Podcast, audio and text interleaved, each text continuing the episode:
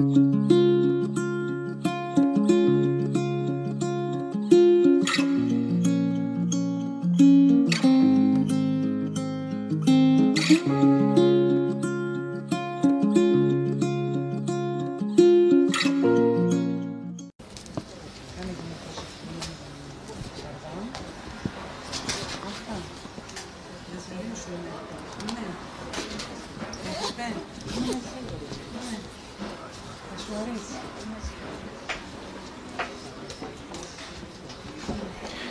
Κυρίες και κύριοι, καλησπέρα σας.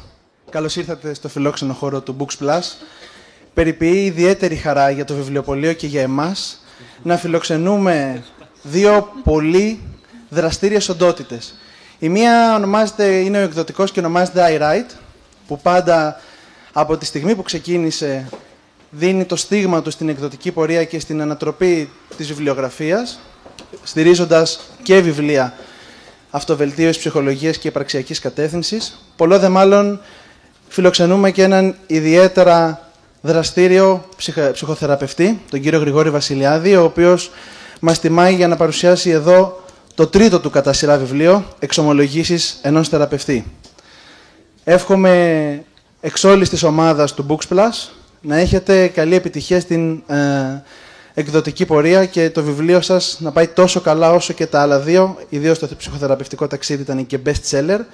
Τον κύριο Βασιλιάδη πλαισιώνουν η κυρία Ελένη Νίνα, η οποία είναι κλινική ψυχολόγος και ψυχοθεραπεύτρια, η κυρία Όλγα Νικολαίδου, δημοσιογράφος, ηθοποιός και εκδότρια της εφημερίδας Φως των Σπορ, καθώς και η κυρία Σοφία Γκατζηδημητρίου, η οποία είναι ψυχολόγος και ψυχαναλυτική ψυχοθεραπεύτρια. Καλή επιτυχία σε όλους. Κύριε Βασιλιάδη, καλό τάξιδο. Ευχαριστώ πολύ,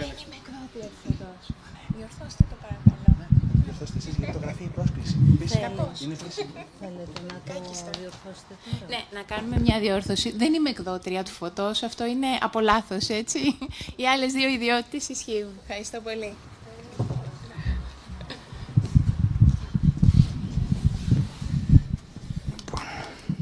Καλησπέρα και από μένα. Ε, ονομάζομαι Μινάς Παπαγεωργίου. Είμαι εκπρόσωπος των εκδόσεων iWrite εδώ στην Αθήνα. Θα ήθελα και εγώ με τη σειρά μου, αφού βέβαια ευχαριστήσουμε το, τους υπεύθυνους του βιβλιοπολίου Books Plus για την πολύ όμορφη οργάνωση της απόψινής ε, βραδιάς, να σας καλωσορίσω στην πρώτη παρουσίαση του νέου βιβλίου του Γρηγόρη Βασιλιάδη, «Εξομολογήσεις ενός ψυχοθεραπευτή». Το βιβλίο είναι κυριολεκτικά φρέσκο, υπό την έννοια του ότι ε, ήρθε, ε, μας ήρθε χθες προχθές από το τυπογραφείο και είστε οι πρώτοι ε, αναγνώστες οι οποίοι θα έχετε τη δυνατότητα να, να το προμηθευτείτε σήμερα. Είναι ιδιαίτερη χαρά για εμάς που συνεργαζόμαστε ξανά με τον ε, κύριο Βασιλιάδη, ο οποίος ε, μας τίμησε με τη συνεργασία του κατά τα πρώτα χρόνια εξάπλωσης του εκδοτικού από την Θεσσαλονίκη στην Αθήνα πριν από 4-4,5 περίπου έτη Εντάξει, για το, για το ψυχοθεραπευτικό ταξίδι δεν χρειάζεται να πω πολλά. Φαντάζομαι πολλοί και πολλές από εσάς, αν όχι όλοι και όλες, έχετε υπόψη σας ε, την πορεία του. Τον ευχαριστούμε πολύ για την εμπιστοσύνη του ε, για δεύτερη φορά και ευχόμαστε καλοτάξιδο ε, το νέο του αυτό συγγραφικό έργο. Τέλος, εκ μέρους του εκδοτικού ξανά, θα ήθελα να ευχαριστήσω και τις τρεις κυρίες που βρίσκονται στο πάνελ και να σας ευχηθώ να απολαύσετε την, την απόψινή παρουσίαση.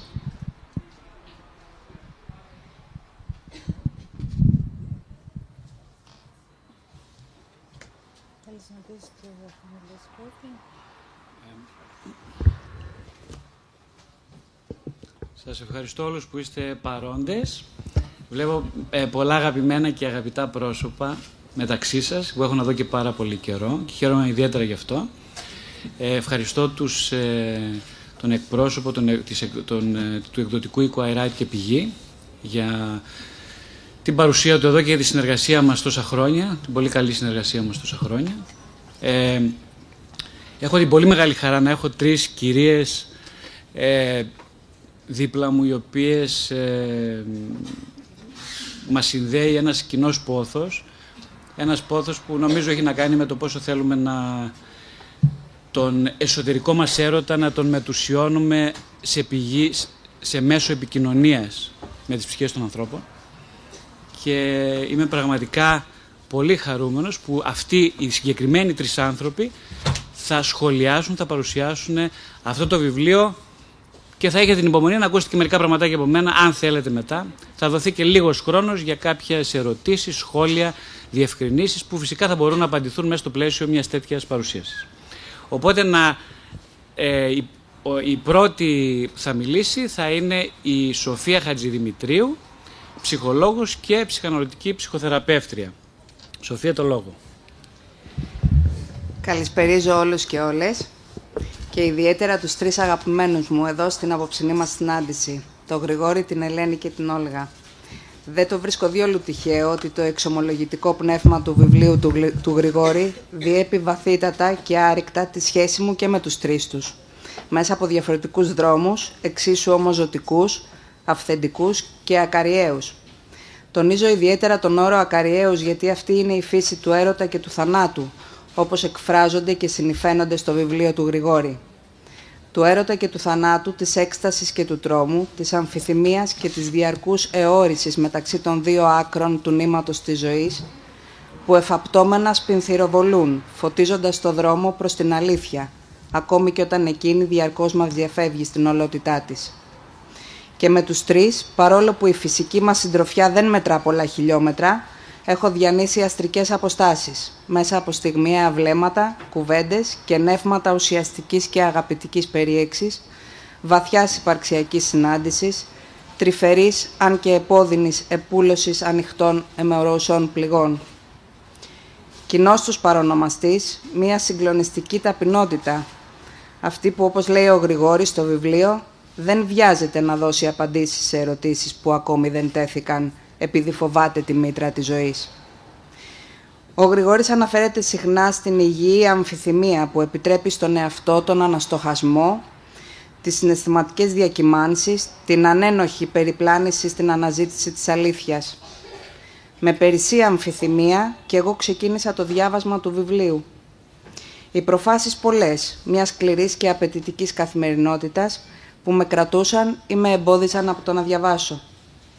Η αλήθεια του δισταγμού μου όμως μου φανερώθηκε μέσω μιας προσωπικής, σφοδρότατα αυτοαποκαλυπτικής εμπειρίας που μου προέκυψε από το πουθενά εν μέσω της εργασίας μου επάνω στο βιβλίο και που με έκανε να το βάλω στην άκρη, μόλις που είχα αρχίσει να διαβάζω για τον έρωτα.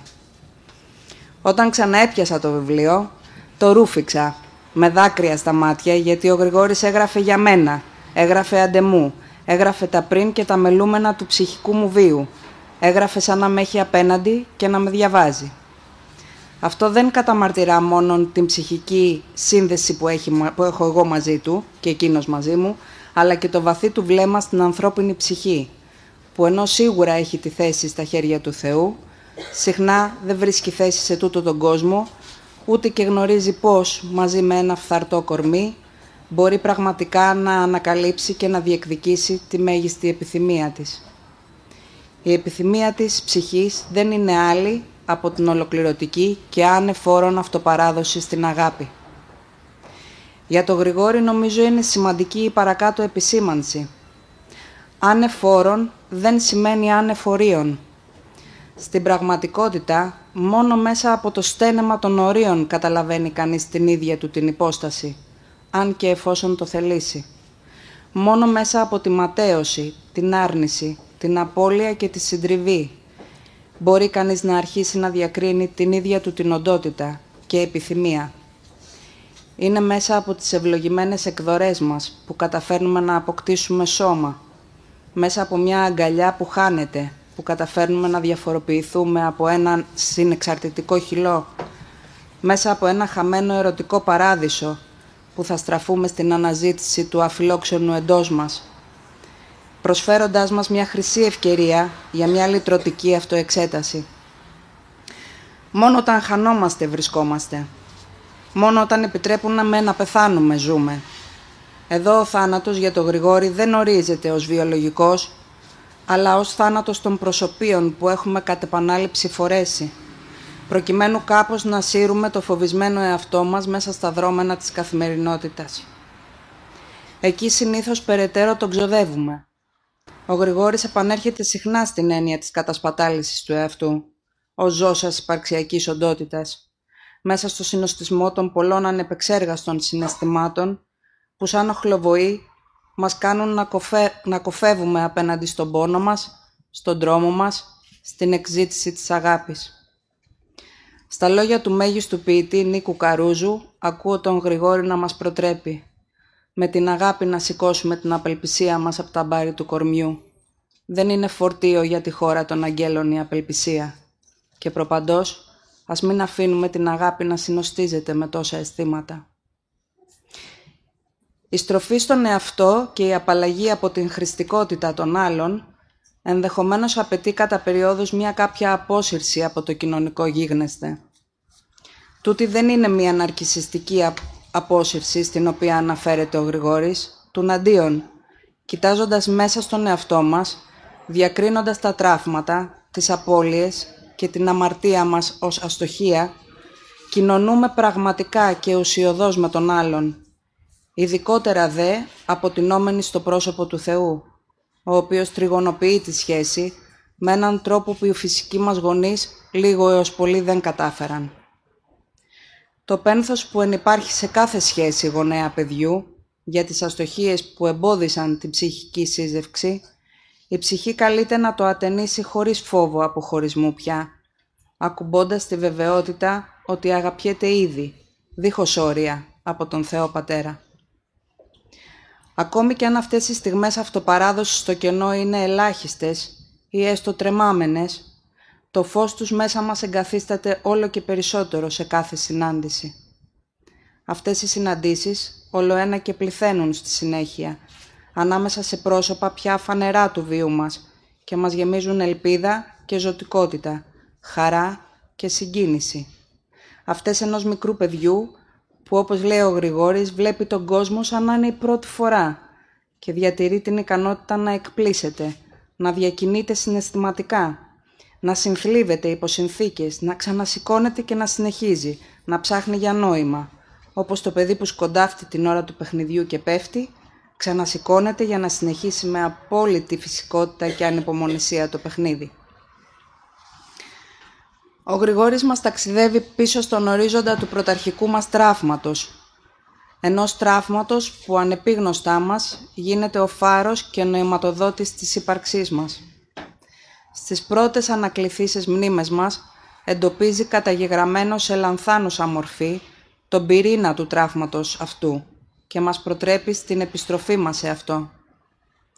Γράφω σε ένα δικό μου ποίημα σαν άστρο σε σύνδεξη αφανίζομαι πληθαίνοντας.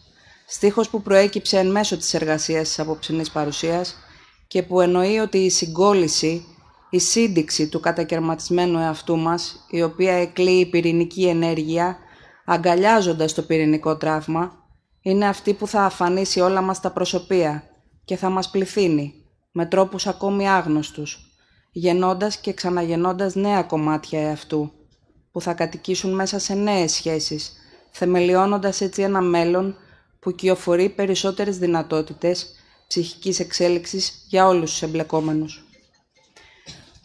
Ο Γρηγόρης μας υπογραμμίζει ότι η ψυχοθεραπεία είναι αδύνατον και αδιανόητο να μας γονιμοποιήσει χωρίς να μας αλλάξει, να μας βαθύνει χωρίς να μας πονέσει, να μας αναγεννήσει χωρίς έστω παροδικά να μας σκοτώσει. Και συνεχίζει «Το εγώ δεν μπορεί να αγαπήσει, ούτε και να δεχτεί, χωρίς πανικό, το ανελαίητο φως της Θείας Αγάπης. Γιατί αφού το ίδιο είναι προϊόν διάσπασης και διαμερισματοποίησης, δεν κατέχει εμπειρικά τη γνώση της ενότητας, αλλά ούτε και την επιθυμία της. Μια μάσκα δεν είναι δυνατόν να συναντηθεί με το πρόσωπο και συμπληρώνω ούτε του Θεού, ούτε αυτό του υποκειμένου το που καλύπτει. Με τον Γρηγόρη συγγενεύω και ως προς τη θέαση της ερωτικής πράξης την οποία αναφέρεται, της συνουσίας που ετυμολογικά προκύπτει από το συν και την ουσία, δηλαδή τη συνένωση των ουσιών.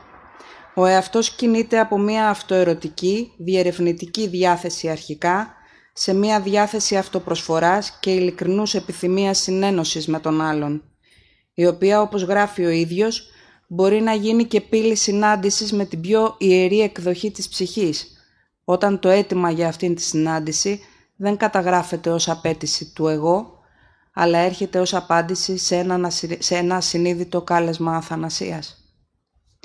Τότε θα έλεγε κανείς πως πραγματικά συντελείται ένα θαύμα, σύζευξης δύο προσώπων, μία συνάντηση που γεφυρώνει ουρανό και γη, μέσα από δύο κορμιά που αξιώνονται τη γεύση του άφθαρτου σώματος. Αυτό φυσικά δεν μπορεί να προκύψει αν η επαφή είναι χρηστική και καταχρηστική και στοχεύει μόνο στο σωματικό χορτασμό, ο οποίος πάντοτε καταλήγει σε ένα τεράστιο κενό όταν οι ψυχές δεν συναντιούνται. Γιατί η διάσπαση του σώματος από την ψυχή οριστικοποιείται μέσα από μια τέτοιου τύπου επαφή, αφήνοντας το πρόσωπο διαμελισμένο και ψυχικά νεκρωμένο. Το κορμί γίνεται κορεσμένο μνήμα, αντί για καινοτάφιο γέννησης ελπίδας. Ο Γρηγόρης προσωμιάζει τρόπον την αυτή τη σύζευξη με την ψυχοθεραπευτική σχέση, την οποία και αποκαλεί υπαρξιακό αραβόνα, δια του οποίου και τα δύο μέλη καλούνται να στηρίξουν εξίσου το στόχο της ίασης ολόκληρου του ανθρώπου. Η ψυχοθεραπεία σε αυτή τη διάσταση δεν απαλύνει απλώς τον πόνο του θεραπευόμενου, δεν στοχεύει δηλαδή μονομερός σε μία απάλυνση ή εκφόρτιση, αλλά δημιουργεί την ευκαιρία μιας βαθιά μεταμορφωτικής σχέσης, που ανακαινίζει διαρκώς τα πρόσωπα, μεταλαμπαδεύοντας το φως της σε όλους όσοι περαιτέρω σχετίζονται με τα πρόσωπα αυτά. Εδώ λοιπόν δεν μιλάμε για τη συμπτωματολογική αντιμετώπιση ενός τραύματος, αλλά για την οντολογική θέαση του προσώπου σε όλο του το μεγαλείο, δηλαδή αυτό που ενέχει την φθαρτότητα και την αδυναμία και ταυτόχρονα αυτό που ενέχει τη δυνατότητα της θέωσης. Στο βιβλίο αυτό του Γρηγόρη, ο χάρος και η αλήθεια περπατούν χέρι με χέρι. Ο πρώτος διασφαλίζοντας πως η ματέωση θα λειτουργήσει ως κινητήριος δύναμη της αναζήτησης της δεύτερης και θα φροντίσει να απομακρύνει τα νεκρωμένα προσωπία, ώστε να αποκαλυφθεί τη πρόσωπο προς πρόσωπο σχέση σε όλη της την ιερότητα. Θα ήθελα, αν μου επιτρέπετε, να κλείσω με ένα δικό μου ποίημα που γράφτηκε λίγες ημέρες πριν διαβάσω τις εξής γραμμές στο βιβλίο του Γρηγόρη. Ο Γρηγόρης γράφει «Είναι στιγμές που τόσο απεγνωσμένα μου λείπω. Μου λείπει αυτό το παιδί που στα μάτια του συνάντησα στιγμιαία την ανεμπόδιστη εξήτηση της αγάπης, τη φλόγα και τη βεβαιότητα της αυθαρσίας, τη χαρά της αθανασίας. Το ποίημά μου περιγράφει αυτό το παιδί ως εξής. Έχει τίτλο «Γαλήνη». Είμαι εφτά. Κρατώ στα χέρια μου μια σβούρα. Σε περιμένω να έρθεις να παίξουμε. Έξω το χιόνι έχει σκεπάσει τα πάντα. Έχω κολλήσει τη μύτη μου στο τζάμι και με κοιτώ κατευθείαν με στα μάτια. Δεν ξέρω πότε θα με ξαναδώ. Σας ευχαριστώ.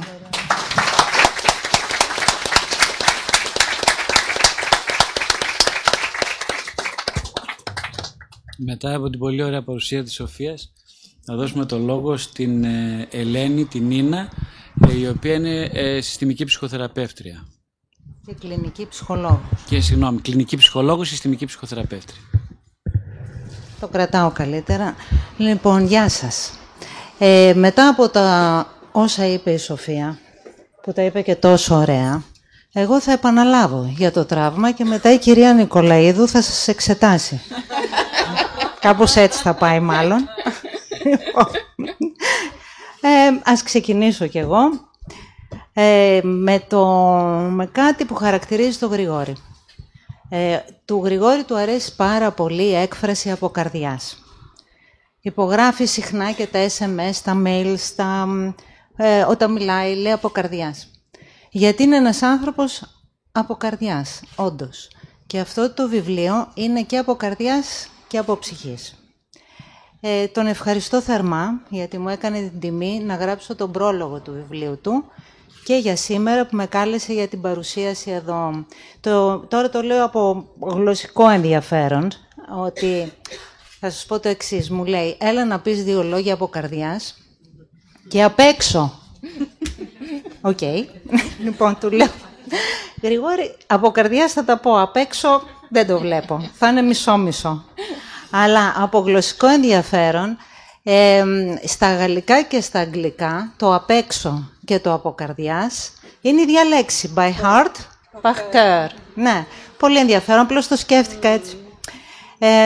τώρα, μας λέει ο Γρηγόρης στο βιβλίο του, όταν γράφω, πάντα το ποθούμενο για μένα είναι να γράφω βιβλία που εγώ ίδιος, σαν αναγνώστης, επιθυμώ να διαβάζω.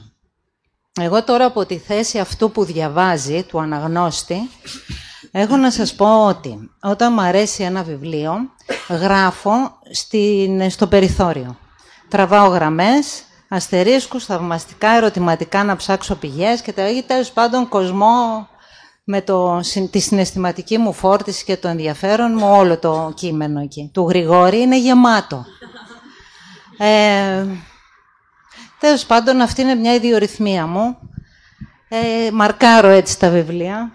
Φαίνονται ότι είναι δικά μου. Είναι ένα βιβλίο που πραγματικά μου κίνησε πάρα πολύ το ενδιαφέρον.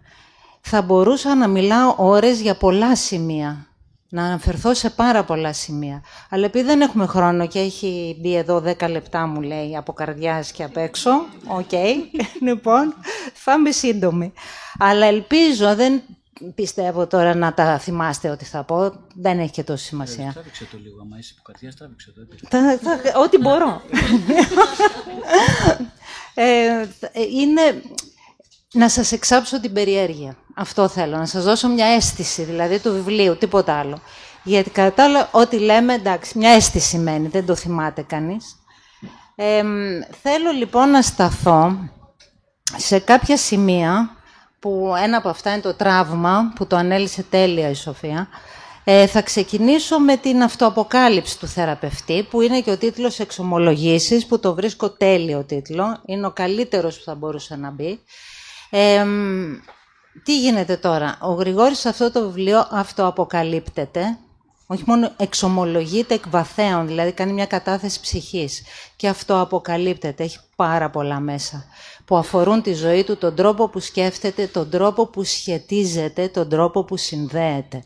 Γιατί αυτό τον ενδιαφέρει, να σχετιστεί μέσα από το βιβλίο του μαζί μας.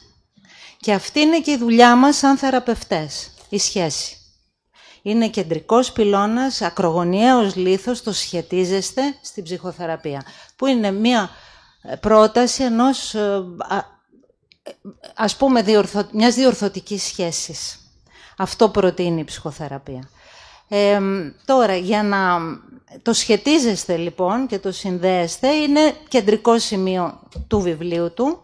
Μέσα από αυτό αποκάλυψη, μας δείχνει λοιπόν πώς σχετίζεται, ε, και πώς κατασκευάζει νόημα με τους θεραπευόμενους του και μέσα από τη σχέση του, γιατί το νόημα από μόνο του δεν υφίσταται, το κατασκευάζουμε. Και με τους θεραπευόμενους μας συγκατασκευάζουμε νόημα, ελπίζουμε υγιές. Αυτό είναι όλο δηλαδή, έτσι σχετιζόμαστε και συγκατασκευάζουμε νόημα. Μέσα από την αυτοαποκάλυψη του, που κάνει ο Γρηγόρης, ε, μας δείχνει όμως και τον τρόπο που έχει δουλέψει δεν θέλει να μιλήσω. Εντάξει, ξανάρθα. Ε, τον τρόπο που και το πόσο έχει δουλέψει με τον εαυτό του.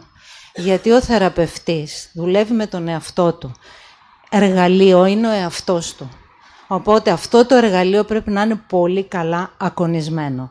Πάρα πολύ ίσως από εδώ να ξέρετε, ήδη να γνωρίζετε, ότι για να καθίσουμε στη θεραπευτική καρέκλα Αφού πάρουμε πτυχία μεταπτυχιακά διδακτορικά, όπως ο Γρηγόρης, ε, ε, κάνουμε εξειδίκευση στην ψυχοθεραπεία. Πάρα πολλά χρόνια προσωπικής ψυχοθεραπείας, επιστρέφουμε συχνά, ε, κάνουμε εκπαίδευση η οποία δεν σταματάει ποτέ, ε, κάνουμε τον κύκλο το βασικό πολλών ετών και μετά έχουμε διαβίου μάθηση και μετά συνέχεια έχουμε εποπτείες. Δηλαδή συζητάμε περιστατικά, ε, και ε, μεταξύ μας ομότιμα ή ανισότιμα, με επόπτες, με...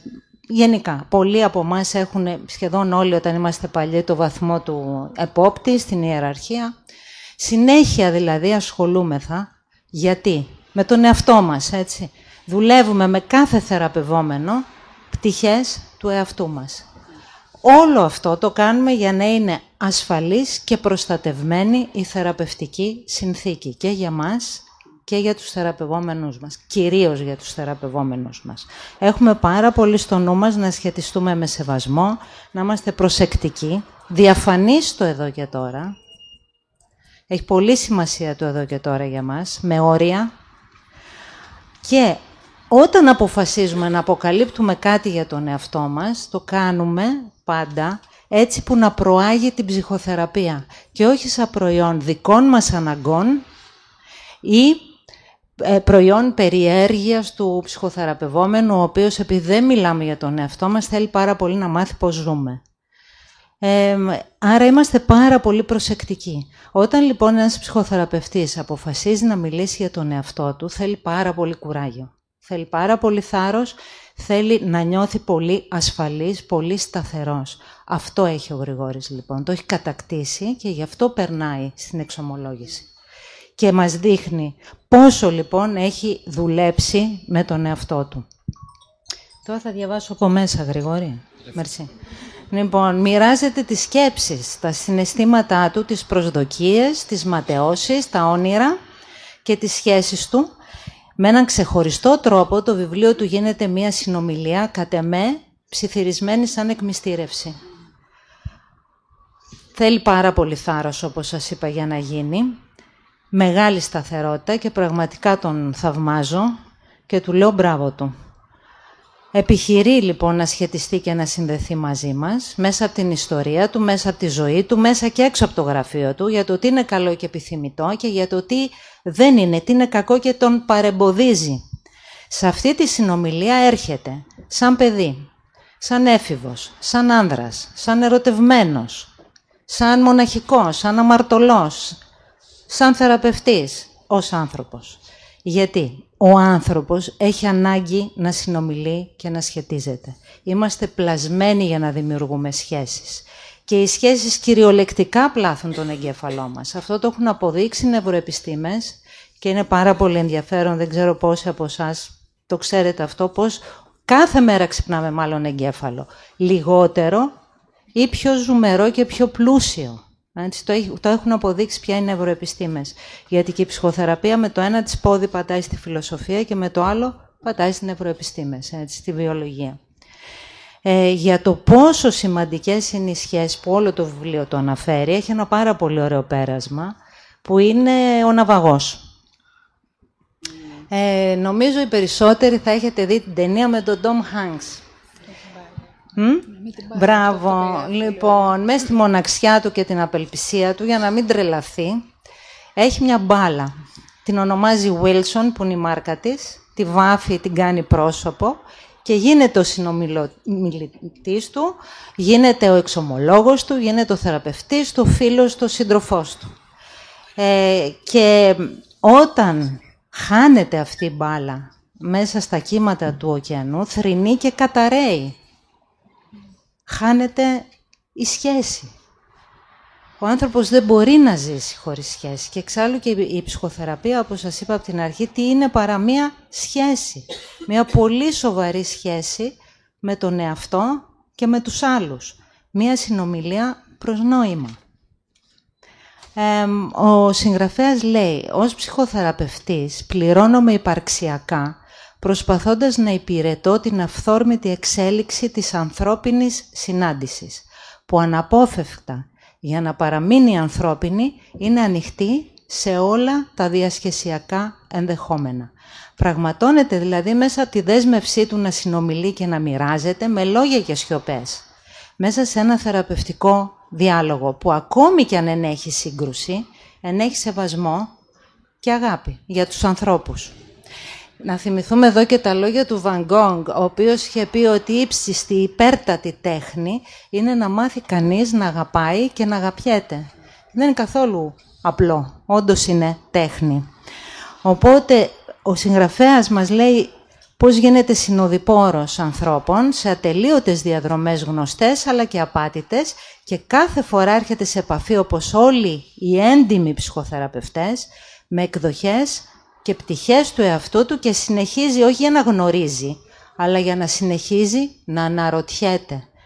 Γιατί κατ' εμέ ποιον κόσμο κατοικούμε, οι σκεπτόμενοι άνθρωποι παρά τον κόσμο των ερωτήσεών μας. Οι ερωτήσεις μας είναι το κίνητρο για την εξέλιξή μας. Ως προς αυτό γράφει ένα πολύ ωραίο, εδώ ρώτησε ένα σοφό, λέει ο Γρηγόρης, που οι άνθρωποι τον είχαν για χαζό, ποιο είναι το νόημα της ζωής και εκείνος με απόλυτη σοβαρότητα μου απήντησε. Δεν ξέρω. και συνδέθηκα, συνεχίζω ο συγγραφέας, με την νοσταλγία για εκείνο το εσωτερικό παιδί, όσο δεν το είχε αντικαταστήσει ο δημοφιλής ρόλος του ξερόλα, παύλα, ειδικού.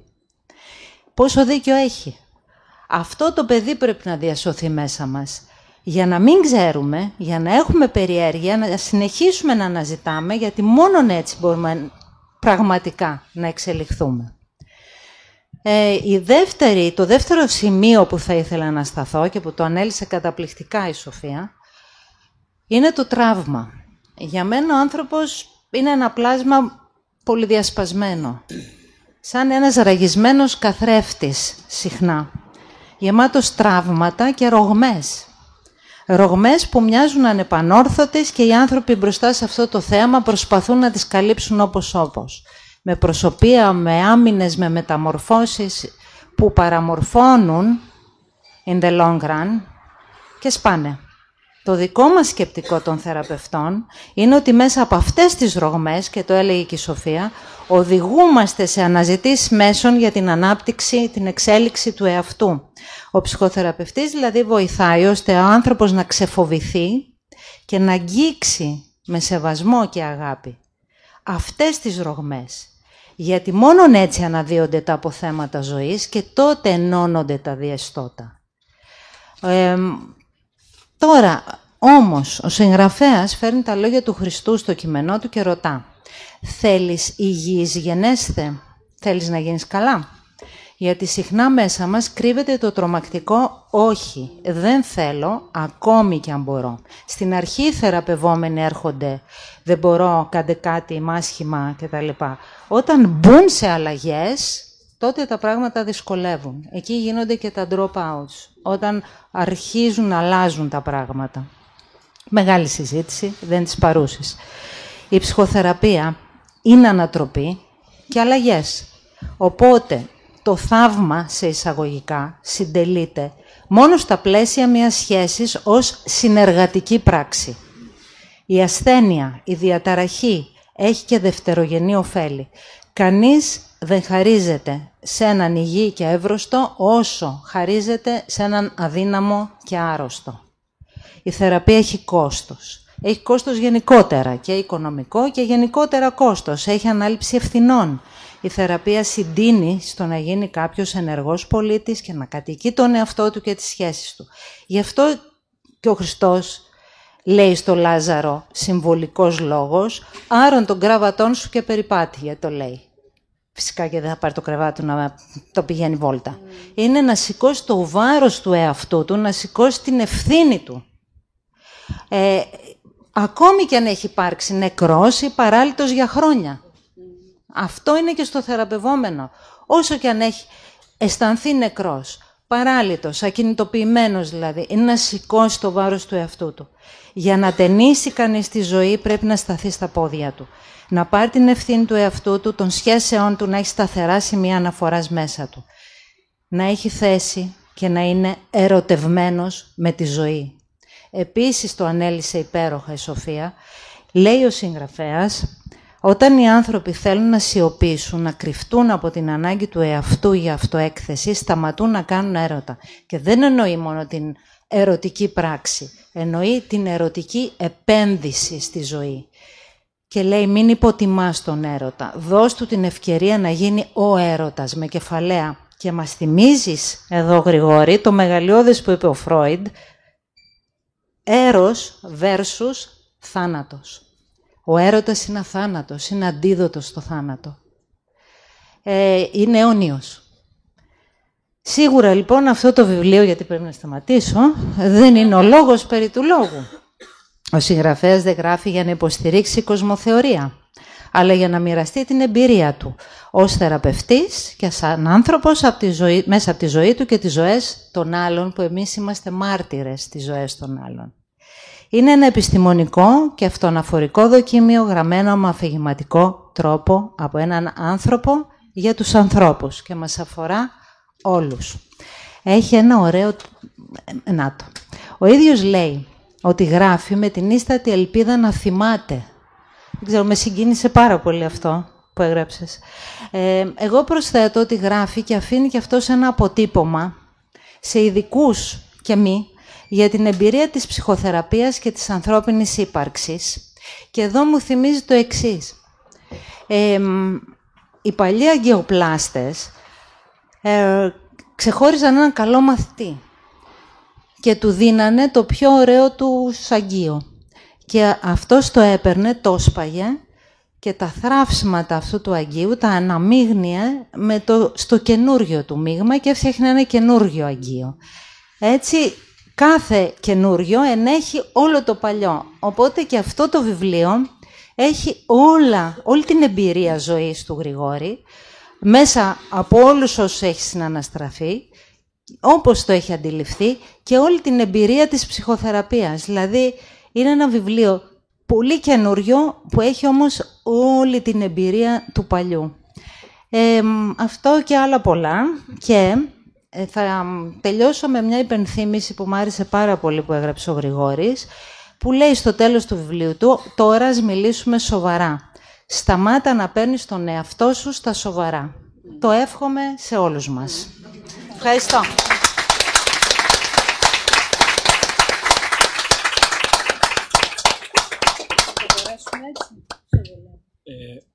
Η Όλγα θα πάρει αυτό. Οπότε μετά από την τόσο γλαφυρή παρουσίαση της κυρίας ε, Νίνα, ε, το λόγο παίρνει η Όλγα Νικολαίδου που είναι δημοσιογράφος και ηθοποιός. Καλησπέρα και από μένα. Ε, πράγματα είπαν πάρα πολύ όμορφα οι προλαλήσασες και το πολύ ενδιαφέρον ήταν ότι έχουμε συναντηθεί και στο, στο λόγο μας, ε, εν αγνία μας φυσικά, ε, είναι χαρακτηριστικό ότι έχω πολλά ίδια κομμάτια και με τις δύο, οπότε θα προσπαθώ αν μη τι άλλο να μην ε, επαναληφθώ. Η ερώτηση του Γρηγόρη μου είπε δηλαδή να μιλήσεις για το πώς επενέργησε αυτό το βιβλίο σε σένα. Οπότε θα προσπαθήσω να σας πω αυτά που ένιωσα εγώ ε, διαβάζοντας αυτό το βιβλίο. Και ειλικρινά, ε, όπως είπε και η κυρία Νίνα, η Ελένη, το Ελένη έτσι μου βγαίνει ως οικειότητα από αυτά που άκουσα. Ε, το έχει, έχει πολλές παραπομπές ε, και το έχει γράφει πολλά ε, δικά της σημειώσεις δεξιά-αριστερά και εγώ το ίδιο. Και πράγματι αυτό μου συμβαίνει με τα βιβλία που αγαπώ πάρα πολύ. Ε, τα σημαδεύω, την ή τρόπο, ξέρετε, με υπογραμμίσεις και αυτά, γιατί έχω προαισθανθεί ότι με έχουν σημαδέψει. Είναι, είναι αυτή η διαδικασία, οπότε και αυτό είναι κατασημαδεμένο. Ε, ολοκληρώνοντας το λοιπόν, η αίσθηση που μου ήρθε στο μυαλό είναι μια φράση του Κάφκα που έχει πει ότι τα βιβλία θα πρέπει να είναι το τσεκούρι που σπάει μέσα μας στην παγωμένη θάλασσα.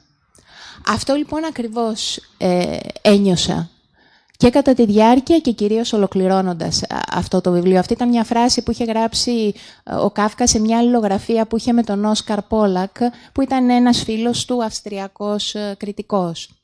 Και αυτή η σκέψη του Κάφκα ήρθε και έδεσε την ή τρόπο με κάτι πάρα πολύ ωραίο που γράφει η Ελένη, η κυρία Νίνα, στο πρόλογό της. Είναι ένας εκπληκτικός πρόλογος που ταιριάζει πάρα πολύ όμορφα με το ε, βιβλίο του Γρηγόρη. Είναι, είναι ένας πρόλογος που ερωτεύεσαι το βιβλίο με την πρώτη ματιά.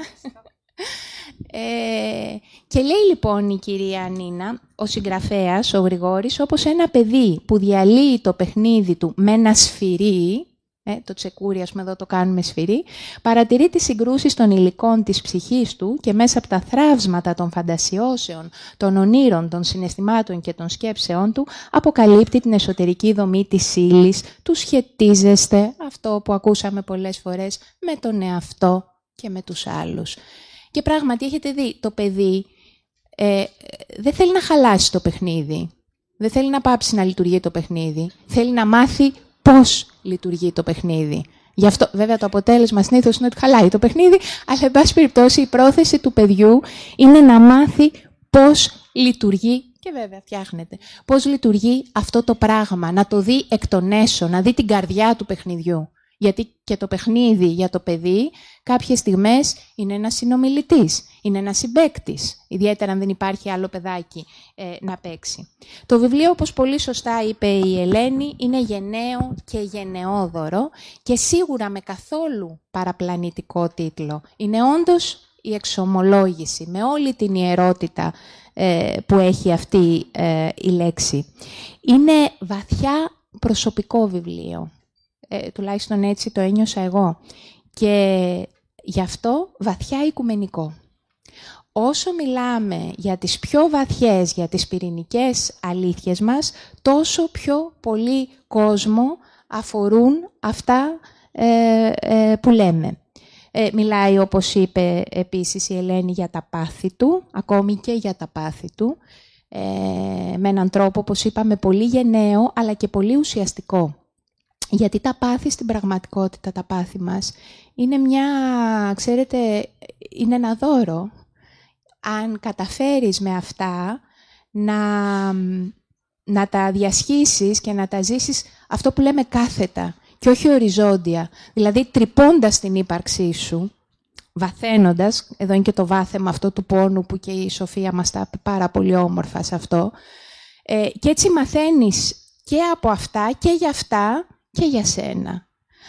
Αντι, αλλιώς, αν δεν κάνεις αυτή τη διαδικασία ε, και το ζήσεις οριζόντια το πάθος, απλά το επαναλαμβάνεις, το επαναλαμβάνεις και ζεις ένα επαναλαμβανόμενο μοτίβο και, και πάσχεις μόνιμα, χωρίς καμία αυτή και λες, μα γιατί εμένα πάντα μου συμβαίνει να συναντάω τέτοιες γυναίκες, τέτοιους άντρες, όλο το ίδιο Όλο την ίδια ιστορία ζω, της προδοσίας, της ξέρω εγώ καθένας, ό,τι μοτίβο τέλος πάντων έχουμε όλοι μας ε, που το βιώνουμε ως ε, επαναλαμβανόμενο.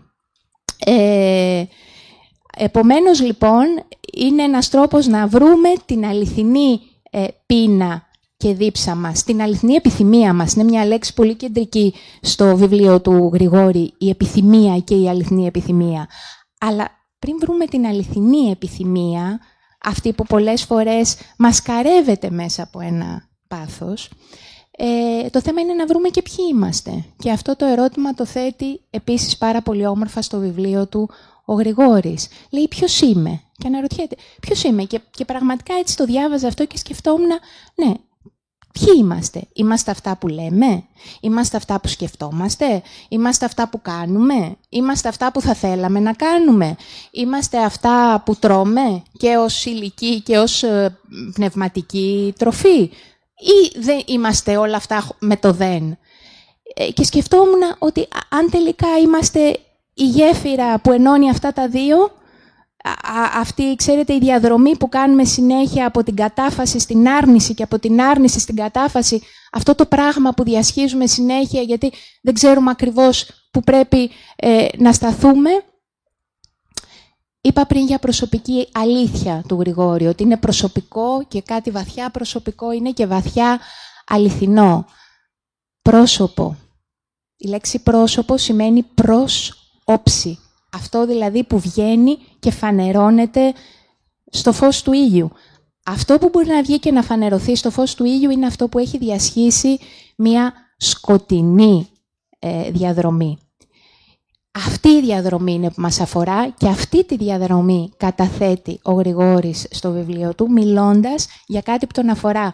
Ξέρετε, είχα ένα δάσκαλο στη σχολή θεάτρου, πάρα πολύ αγαπημένο, ε, μπορεί να τον ξέρετε, ο ηθοποιός ο Δημήτρης Σίμελος, ο οποίος έλεγε ότι όταν ο ηθοποιός μιλάει για κάτι που τον αφορά, όταν δηλαδή παίζοντας το ρόλο του, αισθάνεται ότι αυτά που λέει διά του ρόλου του τον αφορούν προσωπικά, θα αφορούν και το κοινό του. Αυτό είναι, ας πούμε, το μυστικό του καλού πεξίματος. Δεν είναι, δεν, δεν είναι κάτι τεχνικό, είναι αυτό το πράγμα.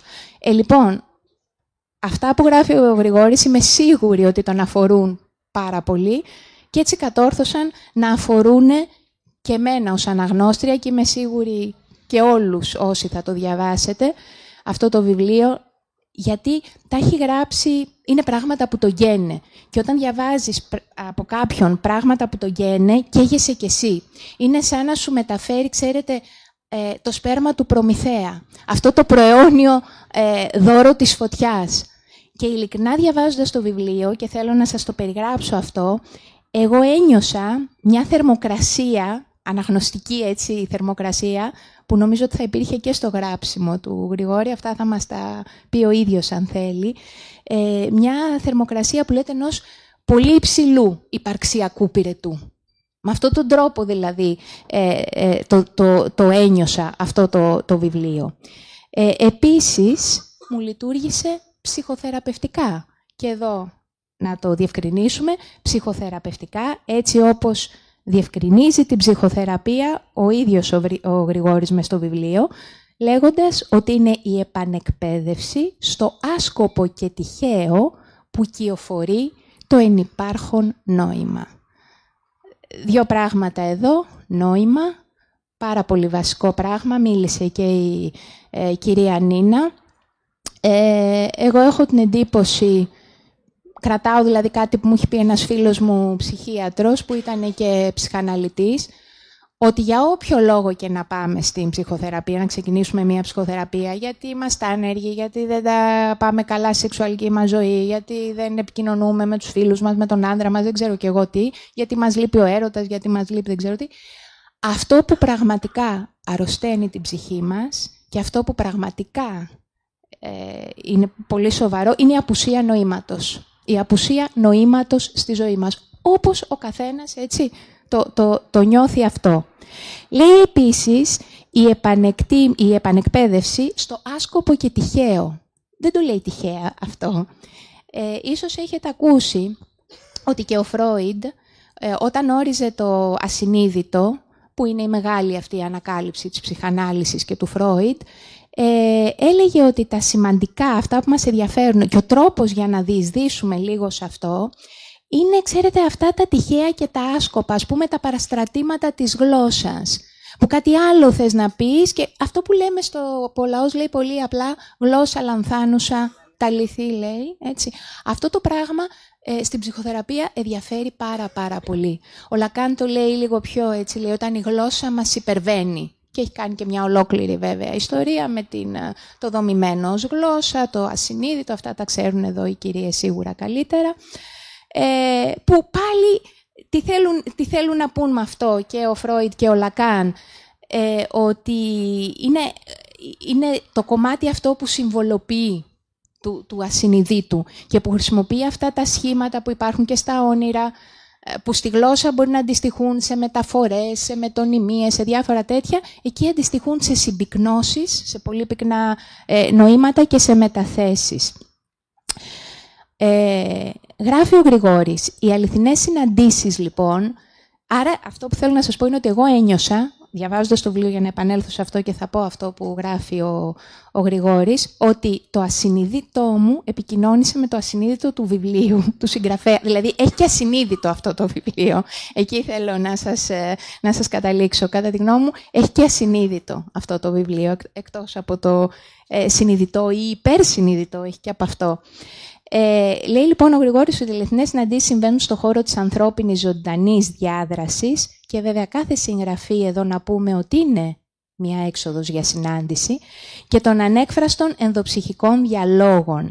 Ήμουνα λοιπόν ειλικρινά σε ένα συνεχή ε, διάλογο και είχα πολλές φορές και την αίσθηση σαν πραγματικά τα λόγια του συγγραφέα να ε, μπαίνουν μέσα μου ως σπέρματα που είχε τη δυνατότητα, που είχα τη δυνατότητα εγώ να τα κυοφορήσω και να τα ξαναγεννήσω, βγάζοντάς τα ε, προς τα έξω. Ή ακόμα σαν μια θεία μετάληψη, για να έρθω και στο κομμάτι το θρησκευτικό που υπάρχει πάρα πολύ όμορφα στο, στο βιβλίο του Γρηγόρη και πάρα πολύ, με, με πολύ ωραία διάκριση σε όλα. Ε, σαν μια λοιπόν θεία μετάληψη, σαν μια κοινωνία ή άλλες φορές σαν ένα καθρέφτισμα. Δηλαδή διάβαζα πράγματα και ήταν σαν να καθρεφτιζόντουσαν πράγματα που, που ήδη υπήρχαν μέσα μου. Αυτό που ο Σεφέρης λέει είναι παιδιά, ε, είναι μάλλον λέει παιδιά πολλών ανθρώπων τα λόγια μας, λέει σε ένα στίχο του. Ε, λέει ακόμα ο Γρηγόρης ότι η αλήθεια είναι μια υπαρξιακή κατάσταση που μας δίνεται δωρεάν και μυστηριακά. Μυστηριακά, εξαιρετική ε, λέξη και έχει και, είναι και μυστηριακό αυτό το βιβλίο και μυητικό. Και βέβαια το, η λέξη μυστήριο με τη λέξη μύση ετυμολογικά συνδέονται, γι' αυτό έχουμε και κοινή ορθογραφία. Ε, και μυητικά τι σημαίνει; Όταν μπορούμε να αντιληφθούμε τα πράγματα όχι μόνο ή μάλλον πέρα από τις αισθητηριακές μας δυνατότητες. Δεν ξέρετε πόσες φορές έκλεισα τα μάτια μου διαβάζοντας το, το, το βιβλίο ε, του Γρηγόρη. Γιατί ακριβώς αυτό το βιβλίο έχει μια θέα και πίσω από την εικόνα των λέξεων. Έχει αυτό που θα ξανάρθω στο θέατρο, από εκεί αντλώ τα παραδείγματα, συγχωρέστε με, το κάτω κείμενο που λέμε. Που το κάτω κείμενο επίσης είναι πάρα πολύ σημαντικό ε, στο θέατρο. Είναι δηλαδή αυτό που δεν λέγεται, αλλά ο ηθοποιός το έχει κατά νου πάντα. Ό,τι λόγια και να λέει. Έτσι. Και βέβαια δημιουργεί στιγμές που τα προσωπία, όπως είπε πολύ όμορφα και η Σοφία, πέφτουν. Αυτά τα προσωπία που όχι μόνο σου κρύβουν το πρόσωπο, ενίοτε μπορεί, μπορεί και να στο τρώνε τα προσωπία, να λειτουργούν ακόμη πιο ε, καταβροχθιστικά, ας πούμε. Ε, ε, δημιουργεί λοιπόν και στιγμές αυτού που θα λέγαμε, πάλι στο θέατρο, κατάργηση της διαχωριστικής γραμμής. Κατάργηση της διαχωριστικής γραμμής στο θέατρο είναι η στιγμή, ξέρετε, οι ηθοποιοί είναι εδώ, στη σκηνή οι θεατές είναι κάτω. Άρα υπάρχει μεταξύ μας κάτι που μας χωρίζει. Εσύ είσαι κάτω, εγώ είμαι πάνω. Η συνθήκη του θεάτρου όμως δημιουργείται και από τους δυο μας. Ε, η διαχωριστική γραμμή καταργείται όταν αυτό το πάνω κάτω γίνεται ένα. Κάπως σαν συγχωνευτική εμπειρία, αν τη λέγαμε με, ψυχο, με ψυχαναλυτικούς όρους. Αλλά τι είναι το πολύ μαγικό εκείνη τη στιγμή; Αυτό που συμβαίνει εκεί, στη σκηνή, εσύ αισθάνεσαι να συμβαίνει και μέσα σου. Είναι σαν, συμβαίνει, σαν, σαν να παίζεται το έργο στα σπλάχνα σου. Εγώ ένιωσα λοιπόν αυτό το βιβλίο στα σπλάχνα μου. Να μην πω για πόσα πράγματα. Και μάλιστα στα σπλάχνα μου στο εδώ και τώρα που τόνισε και η Ελένη πόσο σημαντικό είναι αυτό το εδώ και τώρα. Ο Γκέτε, ξέρετε, έλεγε να δίνει σημασία στο εδώ και τώρα. Μόνο σε αυτό, μόνο στο παρόν μπορείς να βρεις την αιωνιότητα. Ε, ταυτίστηκα σε πάρα πολλά σημεία, περιττώνα, που καλά εκεί που λες για τον μπαμπά σου που είπε για τους βαθμούς. Έχει ένα καταπληκτικό παράδειγμα, αυτό πρέπει να σας το πω, που πήρε ένα 20 στα μαθηματικά. Αλλά ήταν λίγο σκράπα στα μαθηματικά. Και εγώ ήμουν πολύ, πολύ σκράπα στα μαθηματικά. Και πήρε μια φορά κάποιο 20. Και πήγε, λέει, ο πατέρας του στον καθηγητή και του είπε: Μα είστε σίγουρος ότι έγραψε 20 ο γιος μου; Μήπως πρέπει να το ξανά. Και γέλασα πάρα πολύ γιατί και η μαμά μου ήταν έτσι. Ξέρω βέβαια ότι υπάρχουν και άλλοι γονείς που έχουν το αντίθετο. Μα είναι δυνατόν το παιδί μου να πήρε 17, μόνο για 20 είναι το παιδί μου. Εμάς οι δικοί μας οι γονείς ήταν αυτής της. Ε, ξέρω, η μαμά μου είχε ένα αυτό ότι να μην ε, το πάρουμε πάνω μας, να μην την πούνε ψώνιο μαμά, να μην αυτό. Τέλος πάντων, ε, αυτά δημιουργούν τα τραυματάκια που όλοι καταλαβαίνετε και ξέρουμε, εν πάση περιπτώσει. Αυτά που λέει για τον έρωτα τα είπε πάρα πολύ ωραία η Ελένη, οπότε να τελειώνω για να μιλήσετε κι εσείς και ο Γρηγόρης. Ε, και θα τελειώσω με άλλη μία λέξη κλειδί που την είπα και πριν, την επιθυμία, που όταν, ξέρετε, νομίζω, έτσι όπως το κατάλαβα από αυτά που διάβασα στο Γρηγόρη, είναι εγκλωβισμένη ε, στα προσωπία των πολλών επιθυμιών, τότε είναι σαν να γονιμοποιείται στην οθήκη, ας πούμε, του φόβου και να γεννάει το παιδί της ανάγκης. Ενώ αντίθετα η απαλλαγμένη από όλα αυτά τα προσωπία επιθυμία, η αληθινή επιθυμία, είναι σαν να γονιμοποιείται στην οθήκη της αγάπης και άρα να γεννάει το παιδί της ελευθερίας. Ελευθερία, ελεύσομαι, μέλλον του ρήματος έρχομαι και υπάρχει και ο έρωτας μέσα, το έρα. Άρα θα μπορούσαμε να πούμε έτσι λίγο και λίγο αυθαίρετα, αλλά έχει και μια ετοιμολογική βάση, ότι η ελευθερία είναι ε, να πηγαίνουμε προς τα εκεί που μας τραβάει ο έρωτας. Ο έρωτας όμως αυτός της ε, ψυχής, ο έρωτας έτσι όπως τον έθεσε και τον θέτει στο βιβλίο του ο Γρηγόρης και μας το ανέλησε ε, η Ελένη, ο, ο έρωτας αυτός για την πυρηνική ε, ε, διάσταση ε, της ζωής. Μέγιστο αμάρτημα, λέει ο Γρηγόρης, της αποποίησης του αυτογνωστικού ταξιδιού είναι η θανατηφόρος άρση της εγγενούς επιθυμίας της ψυχής να συγκατασκευάσει το νόημα που κληρονομεί από τον άλλον μαζί με τον άλλον. Γινόμαστε υποκείμενα πρόσωπα στον τόπο του άλλου, έλεγε ο Λακάν. Όπου ο άλλος είναι τι είναι ο άλλος; Είναι το, είναι το σκύρτημα της καρδιάς μας. Τη στιγμή που αισθάνεται και λαχταρά να ενωθεί με τα σκυρτήματα όλου του κόσμου, για να γίνει τελικά το ρίγος του Θεού. Ο άλλος είναι, όπως λέει ο, ο Λιβαδίτης, που πάρα πολύ τον χρησιμοποιεί και πολύ ωραία στο ε, βιβλίο του Γρηγόρης, λέει ότι οι άνθρωποι υπάρχουν από τη στιγμή που βρίσκουν μια θέση στη ζωή των άλλων. Ε, να γίνουμε αυτοί που κληθήκαμε να γίνουμε, μας προτείνει ο, ο Γρηγόρης. Και πάλι μου ήρθε ένα στίχος στο μυαλό του Ελίτη, νομίζω είναι από το μικρό ναυτίλο, που λέει «Αυτός που γύρευα είμαι». Έχω την εντύπωση ότι ολοκληρώνοντας το βιβλίο του Γρηγόρη θα το νιώσετε αυτό το πράγμα και είναι πάρα πολύ όμορφο ε, συνέστημα. Είναι βιογραφικό το βιβλίο του Γρηγόρη Βασιλιάδη και λειτουργεί και ως βιογραφία για τον αναγνώστη. Βιογραφικό με την έννοια που έχει ορίσει ο Γραμματικάκης. Βιογραφία είναι αυτό που συμβαίνει μέσα μας. Αυτό λοιπόν το μέσα μας το μοιράζεται πάρα πολύ ωραία με τους αναγνώστες του και είμαι σίγουρη ότι θα τα νιώσετε αυτά έτσι που σας λέω. Και αυτό το, αυτό το μοίρασμα είναι τελικά που μας δίνει το κουράγιο να αντέξουμε αυτό το οντολογικό κομμάτιασμα της ύπαρξής μας στη ζωή και στο θάνατο. Και τελικά να αναφωνήσουμε όπως και ο εμπειρίκος ότι ας κάνουμε ίστρο της ζωής τον δρόμο του θανάτου. Το βιβλίο μας, μας οδηγεί σε αυτή την κατεύθυνση. Σας ευχαριστώ πάρα πάρα πολύ.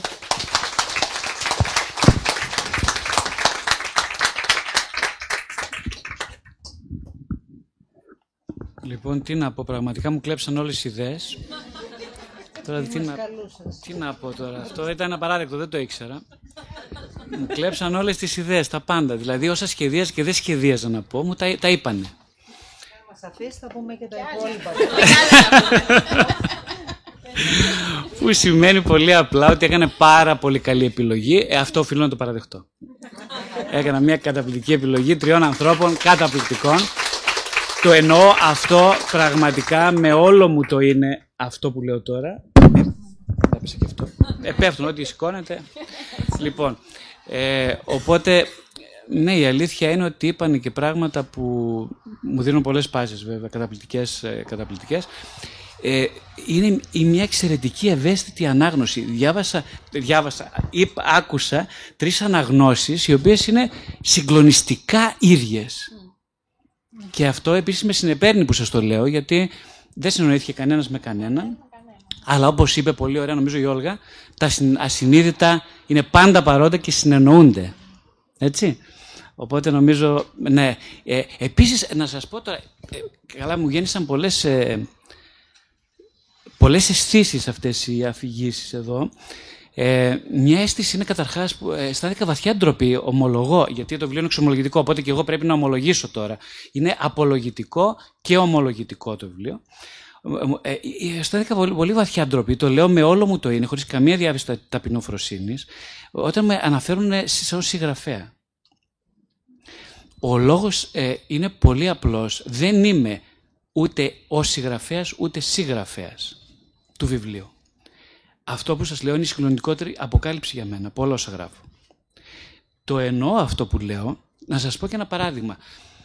Ε, πριν από λίγες μέρες το έπιασα πρώτη φορά αυτό το βιβλίο, μάλιστα χωρίς εξώφυλλο, γιατί δεν υπήρχε καν εξώφυλλο, μου το στείλαν χωρίς εξώφυλλο, και κάθισα σε ένα καφέ για πρώτη φορά να το διαβάσω.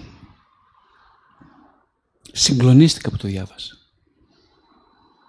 Συγκλονίστηκα. Ε, μην θεωρήσετε αυτό ως ναρκισιστικό παραλήρημα. Δεν είναι μόνο. Δεν είναι ναρκισιστικό παραλήρημα αυτό. Θέλω να σας πω κάτι άλλο. Συγκλονίστηκα και ο λόγος είναι ότι δεν είναι δικό μου. Κανένα βιβλίο που μιλάει κυρίως, έχει προτεργάτη το ασυνείδητο, δεν είναι δικό ε, ενός εγώ. Οπότε φυσικά και δεν είναι δικό μου και το περηφανεύομαι που δεν είναι δικό μου αυτό το βιβλίο. Γι' αυτό αν αγγίξει, αγγίζει. Γι' αυτό άγγιξε εμένα μόνο σαν αναγνώστη. Αισθάνθηκα βαθιά χαρά που είμαι ένας αναγνώστης αυτού του βιβλίου και ο μόνος λόγος είναι ότι μπορώ να μιλάω από τη θέση του αναγνώστη. Ξέρετε γιατί έγραψα και γράφω, για να γίνω αναγνώστης τέτοιων βιβλίων. Δεν υπάρχουν πολλά τέτοια βιβλία στην αγορά. Δεν το λέω για να το διαφημίσω. Προς Θεού, μην παρεξηγήσετε. Ο λόγος που ε, ε, λαχταρώ να διαβάσω τέτοια βιβλία, γι' αυτό το έγραψα. Δεν διαβάζω τέτοια βιβλία. Μετρημένα 4-5 έχω διαβάσει στη ζωή μου. Και γι' αυτό το λόγο νομίζω το έγραψα, γιατί δεν υπάρχει αυτό του είδους το βιβλίο. Εγώ τουλάχιστον δεν βρήκα. Βρήκα ε, ένα καταπληκτικό βιβλίο που φυσικά είναι σημαντικό να είναι μια βασική έτσι δική μου ε, απαρχή, είναι οι στοχασμοί και τα όνειρα του Γιούγκ.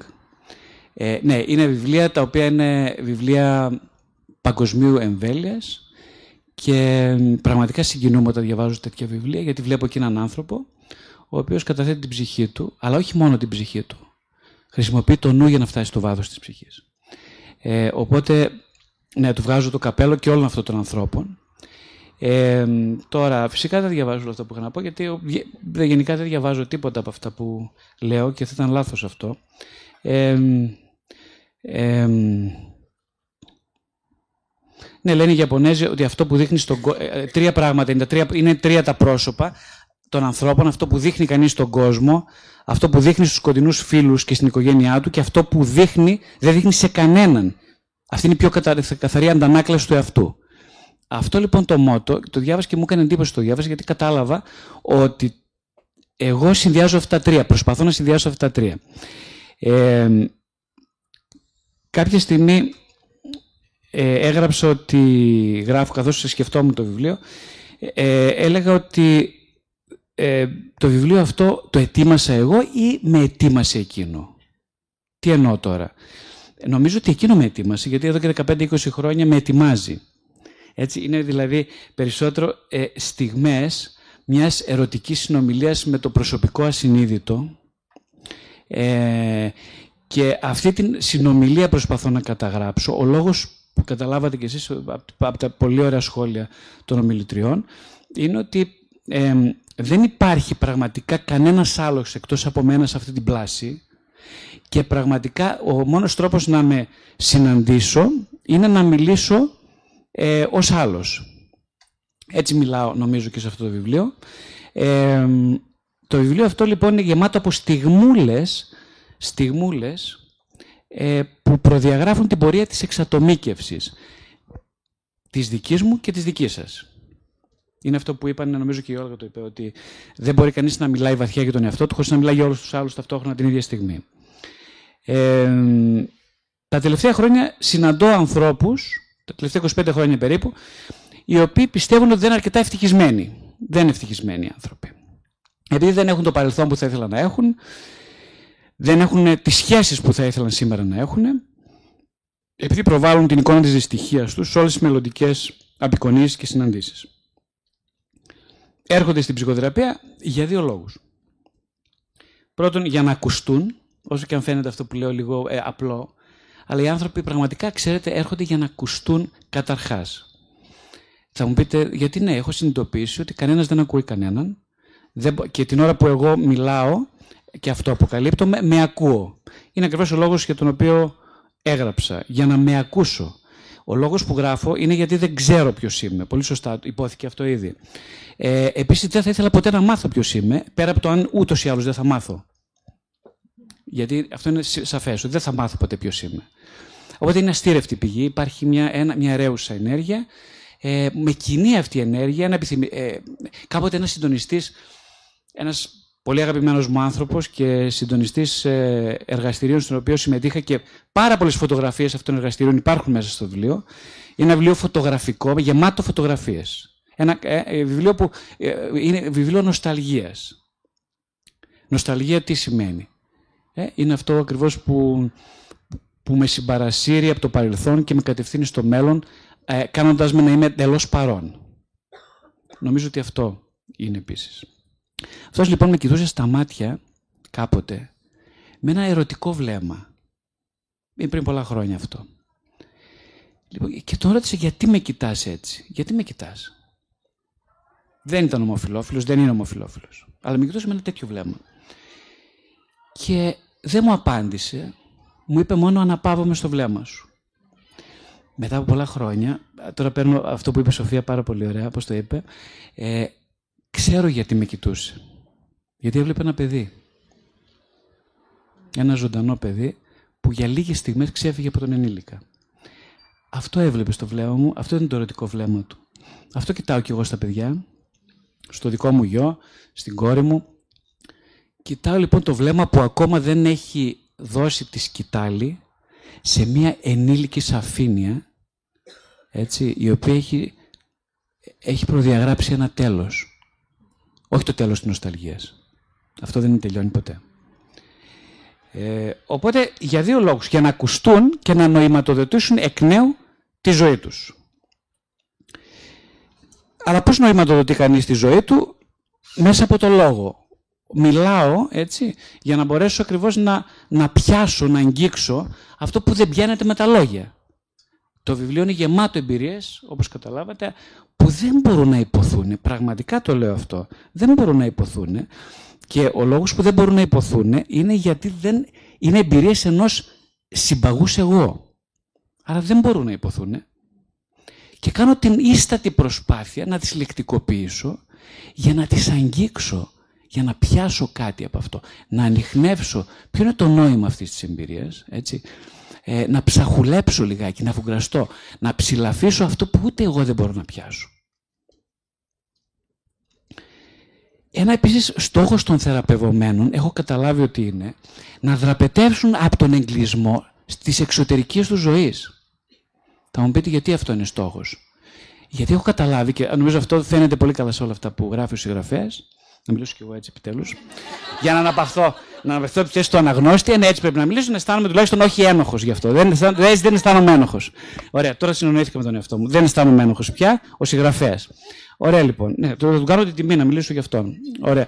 Λοιπόν, ε, ο συγγραφέας λέει λοιπόν ότι ε, ένας σύστατο σκοπός ε, του ανθρώπου είναι να, να, να φύγει από τον εγκλισμό της εξωτερικής ζωής. Γιατί; Γιατί να καταλάβει ότι έχει επιτέλους εσωτερική ζωή.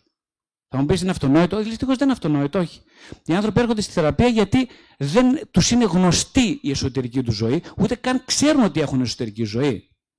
Και δεν είναι τυχαίο ότι μέσα στα πρώτα βήματα της θεραπευτικής ε, σχέσης ε, έρχονται όνειρα. Τα όνειρα είναι ένας πρόδρομος ότι φιλαράκι, ξύπνα. Υπάρχει εσωτερική ζωή.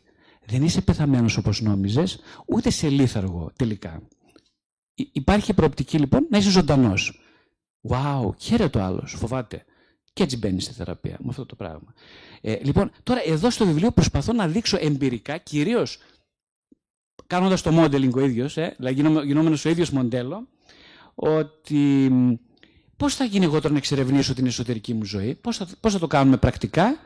Λοιπόν, και το πρακτικό είναι με παρατηρώντας σκέψεις, συναισθήματα, νοσταλγικές αναμνήσεις, εικόνες, μνήμες, όνειρα, ελεύθερους συνειρμούς κατά τη διάρκεια της σχέσης. Σχέση δεν είναι μόνο η σχέση με το θεραπευτή, είναι το μεσοδιαστήματα της θεραπείας. Έτσι. Ενεργοποιείται, εκεί πέφτει το σπέρμα, εκεί ξύνεται η πληγή. Η πληγή ανοίγει στα μεσοδιαστήματα. Το χρόνο που κοιμόμαστε είμαστε εκτός διαδικασίας. Εκεί λοιπόν ανοίγουν, ανοίγουν τα άνθη αυτού του λουλουδιού που λέγεται εσωτερική ζωή. Και εκεί λοιπόν ξεκινάει το νταραβέρι, το παιχνίδι. Ε, οπότε αυτοπαρατήρηση, αυτοεξέταση, καταγραφή εσωτερικών εμπειριών ως μέθοδος για να συναντήσει κανείς τον εαυτό του, ποιον εαυτό του, την περσόνα, τις διάφορες, τα διάφορα υποπροσωπεία. Δηλαδή αυτά όλα που λένε ποιος δεν είσαι στα αλήθεια. Και θα μου πείτε γιατί να ξέρω εγώ ποιος είμαι. Εγώ ήρθα φίλε για να μάθω ποιος είμαι. Μα δουλεύεις τώρα. Θα μου πεις ποιος δεν είμαι. Λοιπόν, λυπάμαι, θα σε απογοητεύσω, αλλά εκείνο που πρέπει να μάθεις πρώτα και θα σου πάρει ίσως μια ζωή για να το πετύχεις, και ίσως δεν φτάνει και μια ζωή, είναι το ποιος δεν είσαι. Να ψηλαφίσει λοιπόν τις μάσκες. Ε, Πώς θα τις ψηλαφίσω, δεν υπάρχει άλλος τρόπος. Εδώ και τώρα τη συνάντησης, δεν υπάρχει άλλος. Το είπαν πολύ ωραία οι ομιλήτρε. Δεν υπάρχει. Τι νομίζετε, εδώ μιλάω για παρελθόν. Τι σημαίνει βιογραφία; Πολύ ωραία το είπε η Όλγα. Βιογραφία είναι έτσι, μια αφέμαξη του εδώ και τώρα με αφορμή μνήμες. Αλλά δεν υπάρχουν μνήμες. Δεν υπάρχουν μνήμες. Οι μνήμες έτσι είναι ζωντανή χημεία από τη στιγμή που αξιοποιούνται μέσα από την εσωτερική παρατήρηση. Δεν υπάρχει παρελθόν. Δεν υπάρχει παρελθόν. Δεν υπάρχει παρελθόν. Το παρελθόν δεν υπάρχει απλά. Γιατί δεν υπάρχει, γιατί όλα αξιοποιούνται για ένα παρόν. Έτσι. Οι άνθρωποι δηλαδή λένε θέλω να ζήσω στο εδώ και τώρα. εδώ και τώρα. Τι είναι το εδώ και τώρα. Είναι η σχέση που αναπτύσσει με τον εαυτό αυτή τη στιγμή. Αυτή τη στιγμή που σας μιλάω, αν εγώ δεν συνδιαλέγω ερωτικά με τον εαυτό μου, την πάτησα. Δεν υπάρχει τίποτα να σας αγγίξει, τίποτα να σας θυμίσει, τίποτα να σας ξυπνήσει. Είμαστε όλοι πεθαμένοι. Βαριόμαστε. Λέω στο βιβλίο πολύ συχνά, γράφω γιατί βαριέμαι τους ανθρώπους. Γιατί βαριέμαι τον εαυτό μου. Γι' αυτό το βαριέμαι. Γιατί εκείνη την ώρα προσπαθώ, μια περσόνα μπαίνει στην μπροστά και μου κρύβει το πραγματικό μου πρόσωπο. Και εγώ μένω πίσω. Κρύος, άνυδρος, σχεδόν κοιμισμένος. Οπότε, ναι, μέσα από την αυτοπαρατήρηση και την αυτοεξέταση μπορεί να συνδεθεί κανείς, να συνδέσει το παρόν, το παρελθόν και το μέλλον. Ο βασικός λόγος που γράφει και αυτό το βιβλίο, να μην κρυβόμαστε πίσω από το, έτσι, πίσω από το δάχτυλό μας, είναι για να συνδεθώ, για να συνδέουμε εμένα. Όπως είπε πολύ ωραία και η Ελένη, η ψυχοθεραπεία είναι μια διαδικασία συνεχούς ερωτικών συνδέσεων. Αν δεν είναι αυτό, δεν είναι ψυχοθεραπεία. Λυπάμαι, το λέω μπαμ, μπαμ έτσι. Δεν είναι ψυχοθεραπεία. Αν εγώ με την, θεραπε... με την θεραπεύτριά μου δεν συνδιαλέγομαι ερωτικά, αν ο θεραπευτής εγώ δεν συνδιαλέγομαι με τον θεραπευτή μου ε, ε, ερωτικά, έτσι, ε, δηλαδή δεν είμαι ξύπνιος, δεν έχω ρίγη στην πλάτη, στο στήθος ή δεν έχω ψυχοσωματικά συμπτώματα με την έννοια όχι της, της παθολογίας υποχρεωτικά, έτσι. Αν δεν έχω δηλαδή κάποιες σωματικές ενδείξεις, δεν είμαι ερωτικός, δεν είμαι στην ψυχοθεραπεία. Είμαι κάπου αλλού. Καλύτερα να είμαι σπίτι μου. Ό,τι είναι αληθινό, ξέρετε, βρίσκεται μέσα μας. Δεν υπάρχει στο εξωτερικό κόσμο. Εγώ μιλάω για γεγονότα, αλλά γιατί μιλάω για Μιλάω, ας πούμε, για τον πατέρα μου, λέω για τη μάνα μου, έτσι. Δεν τα λέω αυτά για να φυγηθώ, ε, πώς το λένε, ένα ε, γεγονότο του παρελθόντος. Όχι όλα αυτά φέρουν ένα εσωτερικό παιδί στο προσκήνιο. Γιατί αυτό το παιδί είναι, είμαι σε διαρκή σύνδεση μαζί του. Δεν θα ήμουν ψυχοθεραπευτής αν δεν ήταν ζωντανό αυτό το παιδί. Δεν θα ήμουν ψυχοθεραπευτής αν αυτό το παιδί δεν ε, ήθελε συνέχεια να με κοιτάει στα μάτια και να πτύξει σχέση μαζί μου. Δεν θα ήμουν ούτε θεραπευόμενος ποτέ αν δεν είχα αυτή η διελκυστίνδα από το να ζήσω το εσωτερικό παιδί και από το να φύγω μακριά του. Ε, δεν αρκεί όμως μόνο να συνδέομαι το τραύμα κατά τη διάρκεια της θεραπείας, αλλά να μπορώ, καθώς συνδέομαι με ό,τι αληθεύει μέσα μου, να συνδέομαι και με το θεραπευτή μου την ίδια στιγμή. Ε; Νομίζω όλα κάνουν το είπε αυτό, ότι είναι ένας στόχος. Συνδέομαι με μένα, με τι σημαίνει με μένα, με ό,τι ξεχασμένο μέσα μου σιγοκαίει πάντα και ταυτόχρονα να χρησιμοποιήσω αυτό σαν αφορμή για να συνδεθώ με ποιον; Με έναν άνθρωπο. Ποιος είναι αυτός; Αυτός που με ακούει απέναντί μου. Πρέπει να συνδεθώ. Πρέπει να νιώσω πολλά για αυτόν. Αν δεν νιώσω για αυτόν, δεν έχω νιώσει για μένα τίποτα. Ε, αν, αν λοιπόν νιώσω κάτι για το θεραπευτή μου, κινδυνεύω να νιώσω και για άλλους σημαντικά πράγματα. Στην εσωτερική μου ζωή και στις εξωτερικές μου σχέσεις. Είναι ένα βιβλίο αυτοαναφορικό vice versa. Όταν μιλώ για το θεραπευόμενο, μιλώ πάντα για μένα. Προσέξτε το. Όταν μιλάω για μένα, μιλάω πάντα για το θεραπευόμενο. Ε, ναι, εκείνο, θέλ, θα ήθελα, ο συγγραφέας θα ήθελε πολύ να καταστήσει λοιπόν διαφανή την ψυχοθεραπευτική διαδικασία. Πράγματι, από ότι μιλάω μαζί του, αυτό θα ήθελα από ό,τι μου είπε. Λοιπόν, ε, τώρα από τη θέση του θεραπευτικού. Α, ναι. Ε, τώρα, γράφω φυσικά ένα τεράστιο κεφάλαιο, είναι μέσα, ε, μιλάω από τη θέση του θεραπευόμενου. Εγώ δηλαδή, ως αναζητητής της αλήθειας, εγώ ως θεραπευόμενος. Ε, κοιτάξτε, λέω τη λέξη εγώ, ε, κάποιοι θα πούνε καλά, ρε φίλε, ας πούμε. πόσο πολύ θα μιλάς για σένα, ας πούμε. Δηλαδή, μα κούρασες, ας πούμε. Δηλαδή, για εσύ και εγώ και εγώ και εγώ. Τι είναι αρκιστικό παραλήρημα. Και στο βιβλίο, σαν αρκιστικό παραλήρημα είναι. Προσέξτε λιγάκι. Ε, δεν είναι αυτό μόνο. Δεν είναι αυτό μόνο, όχι, όχι. Είναι για κάτι, είναι και για την ώρα που μπορεί να, κάποιος να ξεκινάει από, ένα, από το κίνητρο ενός ναρκιστικού παραλήρηματος, ξέρετε, ο απότερος στόχος είναι η υπέρβασή του. Και αν δεν πετύχει αυτό το βιβλίο, τότε λυπάμαι είναι αποτυχημένο. Οπότε έχω την εντύπωση ότι ε, ο απότερος στόχος δεν είναι η, η, η ναρκισιστική φυγή.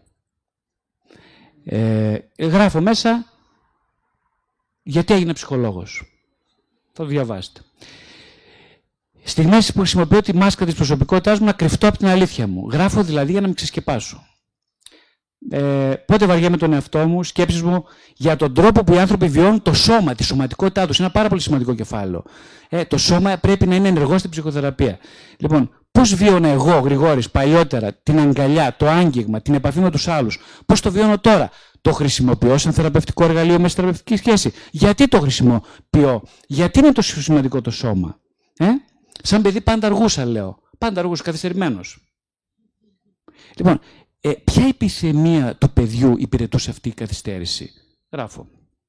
Ποιος ήμουν ως παιδί, πόσο εκείνο το παιδί παραμένει παιδί, πώς μεταλλάχθηκε σε ενήλικα, ε, πόσο ο σημερινός ενήλικας συνεργάζεται και συνομιλεί με το ιστορικό παιδί, πόσο όλα αυτά σχετίζονται με την ψυχοθεραπεία. Πώς το τράβο μου, ο πόνος μου γι' αυτό έγινε δημιουργικότητα. Πώς με βοήθησε σε αυτό η ψυχοθεραπεία; Και από τη θέση του θεραπευτή και από τη θέση του θεραπευόμενου. Ω παιδί και έφηβος που και που έκλεβα αντικείμενα. Ήμουν ένα μικρός κλεφταράκος. Ό μπορούσε έτσι. Ε, ποια βαθύτερη ανάγκη της ψυχής μου εξυπηρετούσε αυτή η συνήθεια; Ποιες είναι οι συνέπειες στην ψυχική υγεία του παιδιού, του εφήβου και του νέου ενήλικα από την κατάρρευση του πατρικού προτύπου και του νόμου που αυτό εμπεριέχει; Γιατί σήμερα οι ενήλικες αργούν, αργούν και αρνούνται να ενηλικιωθούν; Γιατί; Γιατί τα παιδιά προσπαθούν να παραμείνουν μονίμως εσά οι παιδιά; Γιατί η καταφυγή στον ειδονισμό σαν ανυπέρτατη αξία ζωής; Βαθαίνει το αίσθημα ανίας και μοναξιάς και της απόγνωσης σε νέους και γυρεότερους; Τελικά πώς η απαξίωση και η χαμηλή μου αυτοπεποίθηση που πάντα ένιωθε ως παιδί και έφηβος, έντονα όμως, οδήγησε τα βήματά μου στη δημιουργικότητα και στην υπέρβαση της κακής εικόνας που είχα για τον εαυτό μου, που και πώς συνάντησα τη βαθιά μου επιθυμία για την ιστορική ζωή; Το κεφάλαιο έρωτας είναι, όπω καταλαβαίνετε, πάρα πολύ σημαντικό. Μιλάω για την σεξουαλική πράξη, μιλάω για τη σεξουαλικότητα, μιλάω για την ενοχή που συνδέεται με τη σεξουαλικότητα. Τι είναι αυτός ο περιβόητος ομοερωτισμός, πώς διακρίνεται από την ομοφιλοφιλία, ποια είναι η θέση του φόβου στην προσωπική μου ιστορική ζωή, ποιος είναι ο φόβος του θανάτου, γιατί ο φόβος και ο θάνατος ε, είναι δύο καταπληκτικά κίνητρα για να ζήσει κανείς ολόκληρη ζωή. Γιατί διδάσκω καλύτερα αυτό που συνεχώς αγνοώ. Γιατί τελικά αυτές οι στιγμές που καταγράφω της εσωτερικής μου ροής δεν ξεχνιούνται; Γιατί κάτι μένει αξέχαστο; Ποια είναι τελικά η αλήθεια; Πώς διακρίνονται τα όνειρα οδοδείκτες από τα όνειρα σαβούρες των, των όλων των ονειρικών εικόνων; Από τη θέση του ψυχοθεραπευτή τώρα, έτσι. Τι φέρουν οι θεραπευόμενοι στην ψυχοθεραπεία όταν η σχέση με τη μάνα τους είναι λυπής, όταν είναι κακοποιητική; Εδώ μιλάω έτσι ένα πολύ σημαντικό κομμάτι. Νομίζω η Σοφία το ανέφερε. Είναι ότι η βαθιά έλλειψη είναι μαγικό κίνητρο, είναι βαθύ πράγμα. Είναι βασικά η περιουσία μας.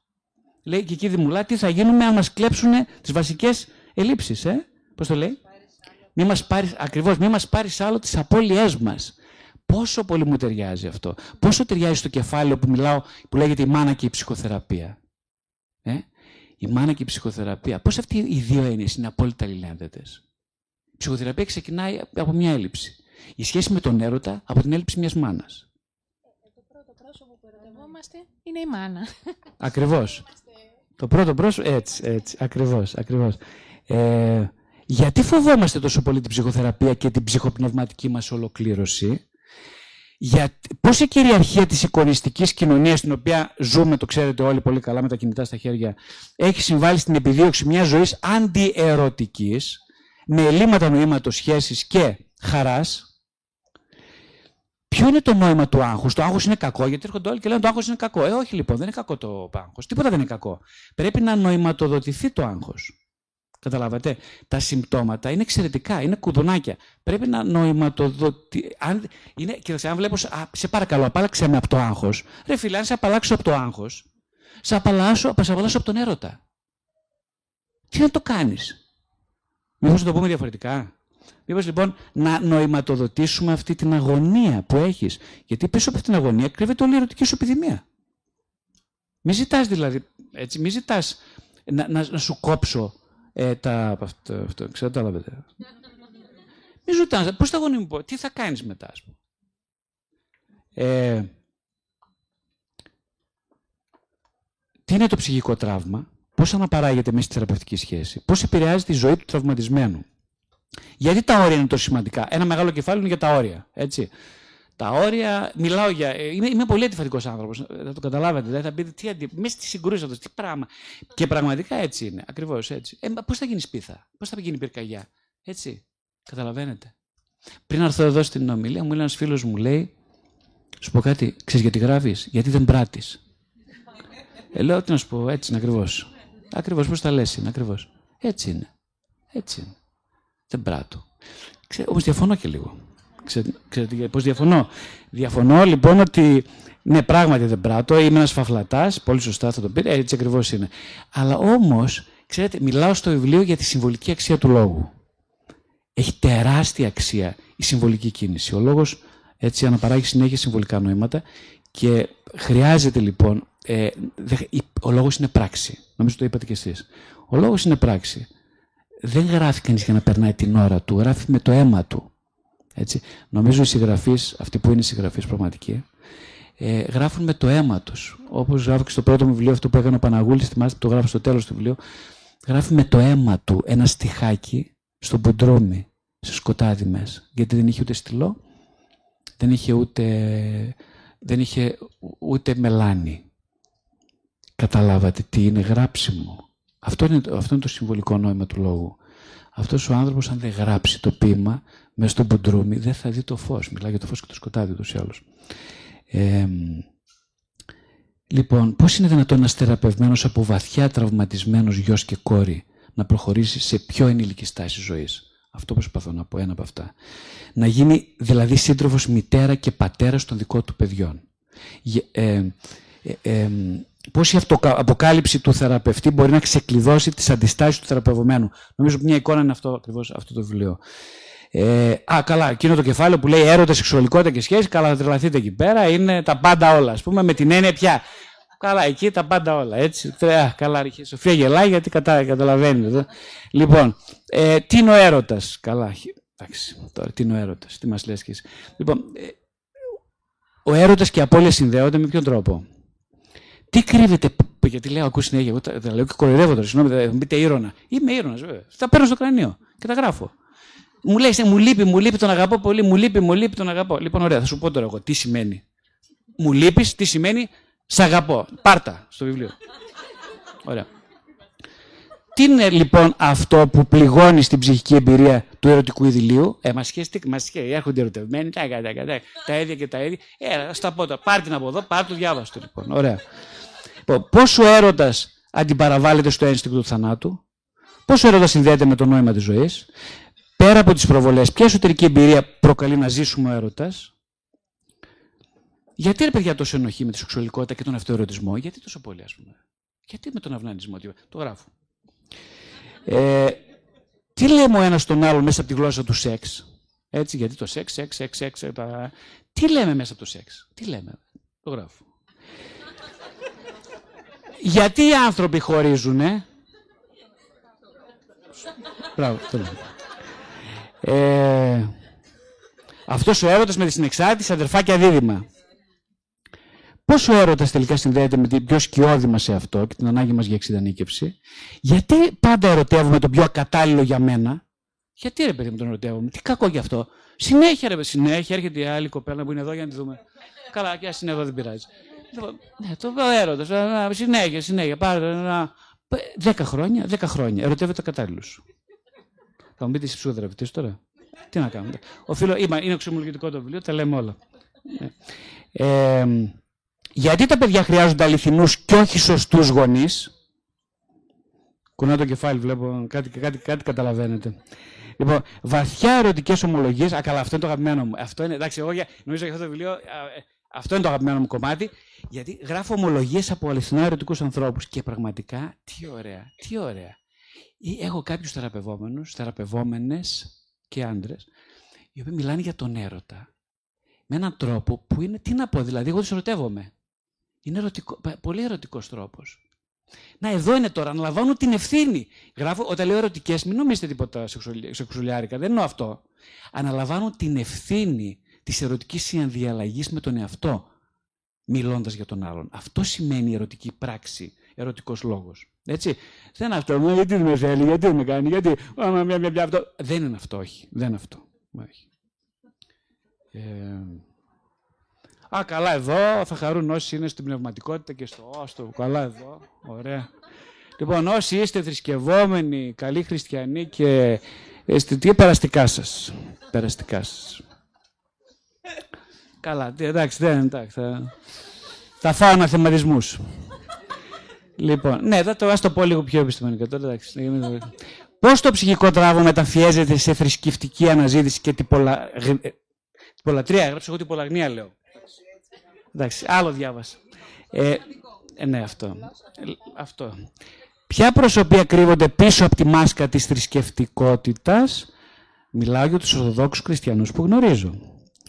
Γιατί η αματική πνευματικότητα προϋποθέτει ψυχική εξυγίανση των βασικών τραυμάτων μας και επανασύνδεση με την επιθυμία με ε κεφαλαίο, δηλαδή την κινητήριο δύναμη της ζωής; Γιατί για να ενηλικιωθείς χρειάζεται πρώτα να γίνεις αληθινό παιδί. Δεν, μπορεί να επιδείξεις τα στάδια. Τι να κάνουμε τώρα. Εσύ θέλει να επιδείξεις τα στάδια. Δεν γίνεται. Θα είσαι βρέφος, θα, θα γίνεις παιδάκι, θα γίνεις έφηβος. Σωστά. Και μετά πρώτο ενήλικο στην πρώτη ηλικίωση, μετά στη δεύτερη και μετά χειρέτημα στον πλάτανο. Αυτή είναι η διαδικασία.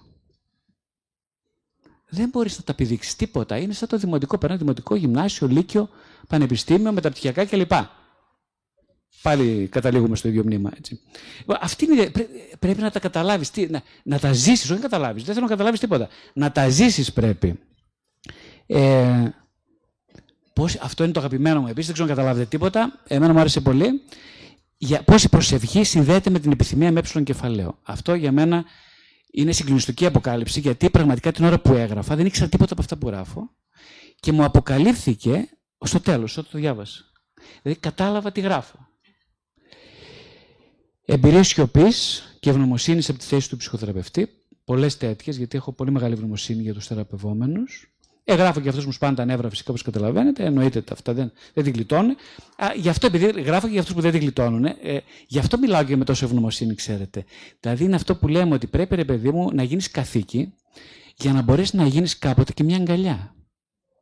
Καταλάβατε; Ε, δεν μπορεί να είσαι αγκαλιά, ρε παιδί μου. Γι' αυτό με τους χριστιανούς δεν τα πάω καλά. Γιατί είναι μια αγκαλιά από, από γεννησιμείο του που πέσανε, σαν τον Οβελίξ στη χύτρα με το, με το μαγικό φίλτρο. Εγώ που είμαι δηλαδή από εξωγήινος; Δεν καταλαβαίνετε, φαντάζομαι, έτσι.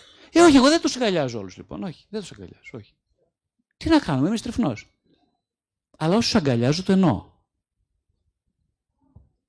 Και στο τέλος τελειώνω με κάποιες σκέψεις για το νόημα της ζωής. Τελικά, λοιπόν, για να είσαι ευτυχής, δεν χρειάζεται να είναι τα πράγματα και άλλοι στη ζωή σου όπως τους θέλεις, όπως τα θέλεις. Χρειάζεται όμως να προσπαθείς να βρίσκεσαι σε διαρκή επαφή, σε σύνδεση με τις εσωτερικές σου εμπειρίες και τις πιο σκιώδεις παραγωγικές σου πλευρές. Στο βιβλίο αυτό φαίνονται πάρα πολλές σκιώδεις πλευρές.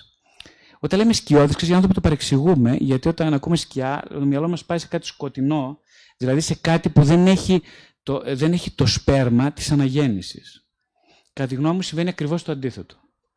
Ε, προτρέπω τους ανθρώπους να έρθουν σε επαφή με τα πιο σκοτεινά μονοπάτια τα όνειρα και κάποιες αποκαλύψεις που έχουμε στο βιβλίο είναι αυτό, εκείνα μου λένε, το συνείδητο μου λέει ακριβώς τι πρέπει να κάνω. Εγώ δεν έχω ιδέα τι πρέπει να κάνω, όπως καταλαβαίνετε, ανίδεως. Το ασυνείδητο όμως γνωρίζει, προγνωρίζει το μέλλον. Δεν υπάρχει το ασυνείδητο παρόν, παρελθόν, μέλλον. Δεν υπάρχουν τις διαστάσεις. Ε; Η ασυνείδητη επιθυμία γνωρίζει τι ακριβώς οικειοφορεί από τότε που ήταν, ήσουν καν έμβριο. ξέρει όλα. Όταν λοιπόν έχεις μια πρόθεση, μια προθετικότητα ισχυρή, σου φανερώνεται με πάρα πολύ αγαπητικό, με πάρα πολύ διακριτικό τρόπο, σου απλώνει το χέρι και σου λέει «Κοίταξε, είμαι εγώ βοηθός. Δεν είμαι τρομακτικό όπως πιστεύεις. Είμαι μόνο οδηγός και βοηθός. Πολύ διακριτικός για σένα. Δεν θα σε ζωρίσω σε τίποτα. Θέλω μόνο να, να κινηθείς αγαπητικά σε αυτό που μπορείς να γίνεις. Τίποτα περισσότερο. Τίποτα λιγότερο. Δεν σου χαρίζομαι, ξέρω ποιος είσαι. Και επειδή ξέρω ποιος είσαι και επειδή σε αγαπώ, πολύ σε αγαπώ, ξέρω ποιος είσαι, τι σημαίνει αγαπώ; Αγαπώ σημαίνει μπορώ ήδη από τώρα εγώ να εμπεριέξω όλα τα κομμάτια σε μια ενότητα πριν καν εσύ αντιληφθείς τα επιμέρους σου προσωπία. Οπότε τόσο πολύ σε αγαπώ που σε εμπεριέχω ολόκληρο. Αυτό ακριβώς είναι η πορεία της εξατομίκευσης.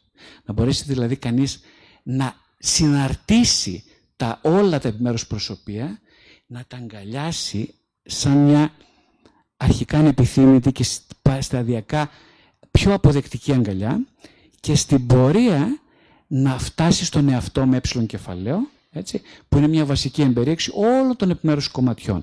Τίποτα δεν πέφτει απ' έξω. Τίποτα δεν είναι για πέταμα σε αυτή τη ζωή. Απολύτως τίποτα. Νομίζω αυτό το βιβλίο θέλει να πει ότι απολύτως τίποτα δεν είναι για πέταμα. Όλα μπορούν, είναι καύσιμη ύλη για τη συνάντηση με τον εαυτό.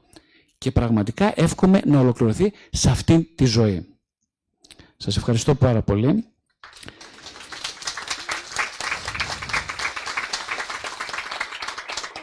Θα ήθελα να δώσω, αν θέλει κάποιος να μιλήσει, να έχει κάποια παρατήρηση, ναι, σχετικά σύντομη, ή κάποια ερώτηση που μπορεί να απαντηθεί από τις ομιλήτριες, ε, να την κάνει τώρα.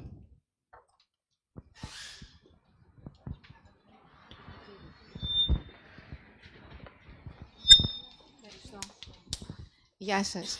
Θα ήθελα να ρωτήσω, επειδή αναφερθήκατε στην επιτυχία του βιβλίου, τι είναι αυτό που θα το κρίνει για σας επιτυχημένο, το να το δείτε στο κατάλογο με τα ευπόλυτα ή κάτι άλλο; Ε, μάλλον θα απαντήσω ο συγγραφέας, ε. Οπότε θα μιλήσω εγώ εκ μέρους του. Ωραία.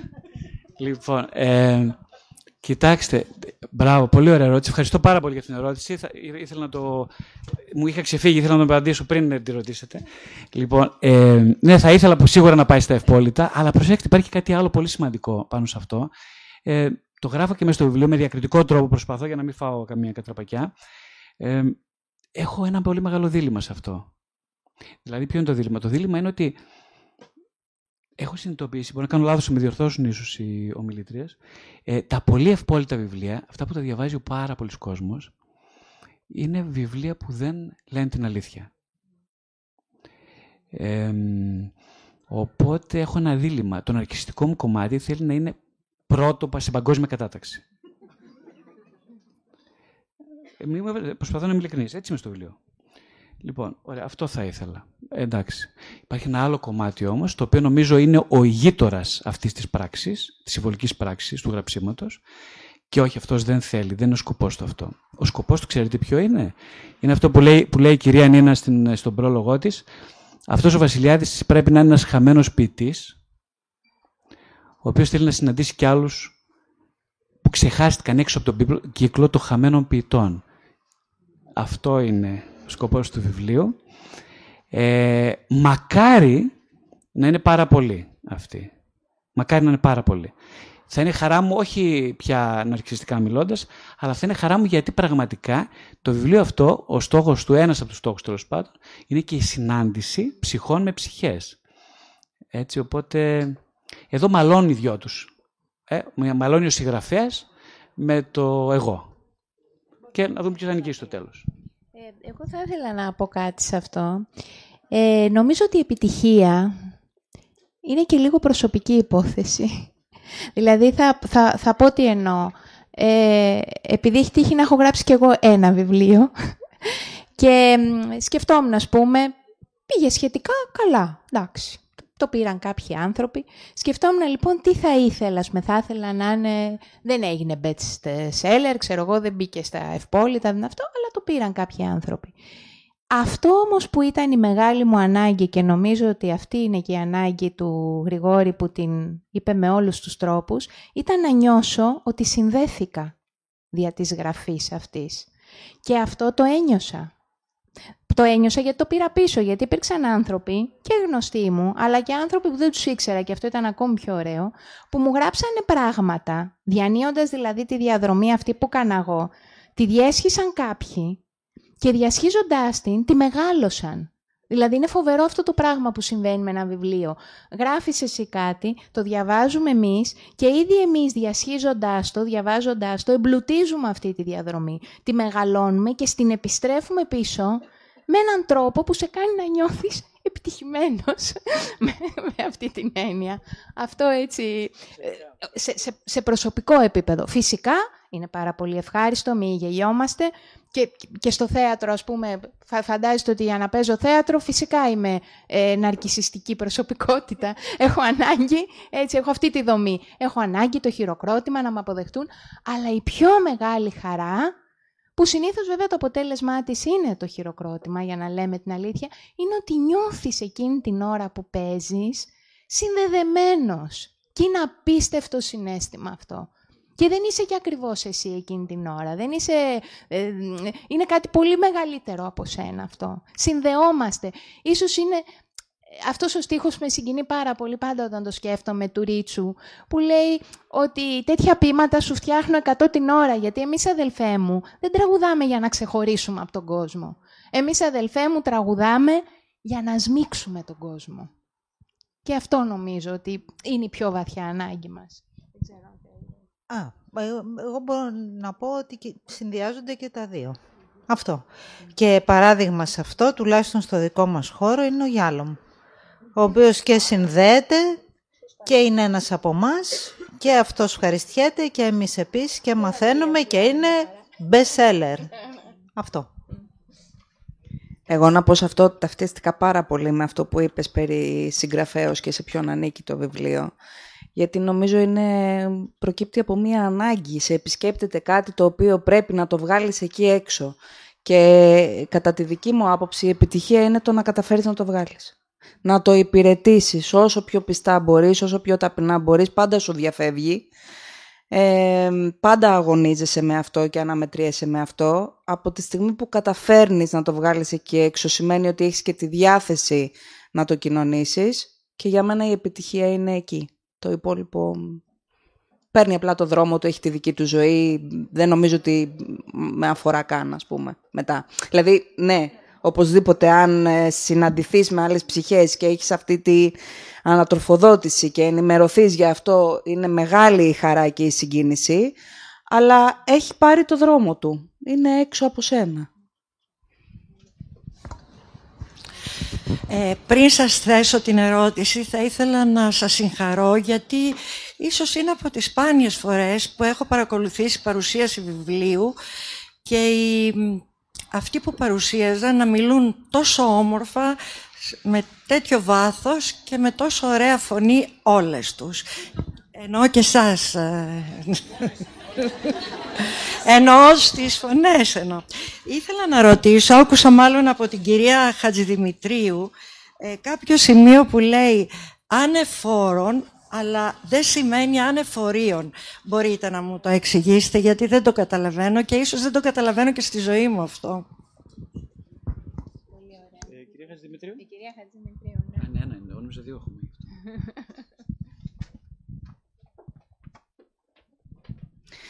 Ε, ευχαριστώ για την ερώτηση. Ε, η αγάπη είναι αγάπη ακριβώς επειδή μας δέχεται στην ολότητά μας. Δεν υπάρχουν όροι ε, για να γίνουμε αποδεκτοί στην αγαπητική αγκαλιά. Τα όρια υπάρχουν ακριβώς επειδή υπηρετούν την αγαπητική σχέση. Δηλαδή, μία μη οριοθετημένη σχέση μπορεί να επιτρέπει, ας πούμε, σε κάποιον να κλιμακώνει το χειρότερο κομμάτι του εαυτού του.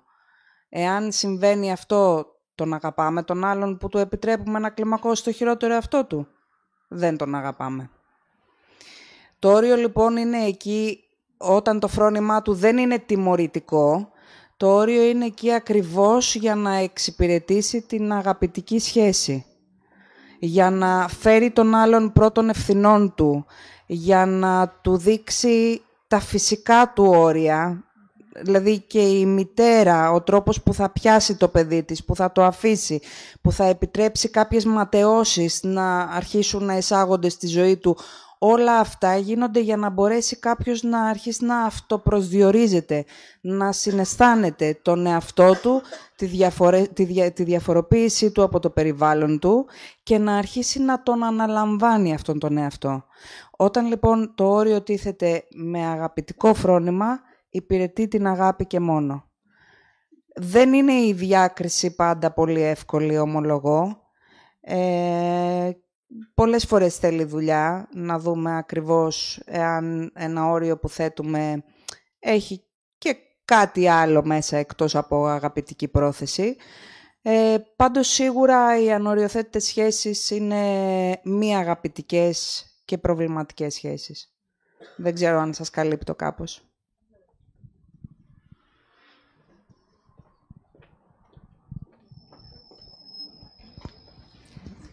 Ωραία.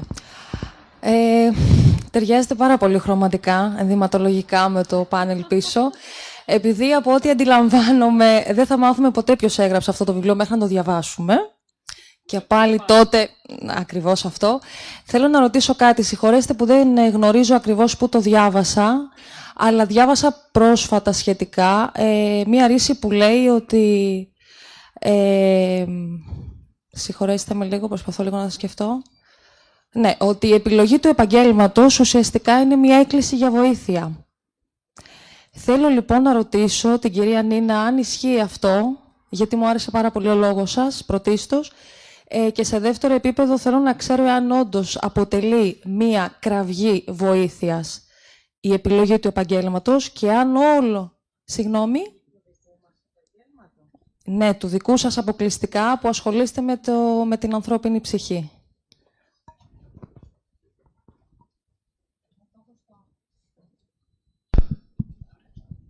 Ευχαριστώ. Ε, λοιπόν, οι ψυχοθεραπευτές έχουν σαν σύμβολο τον κένταβρο. Γιατί; Ο κένταβρος ήταν τραυματισμένος βαριά.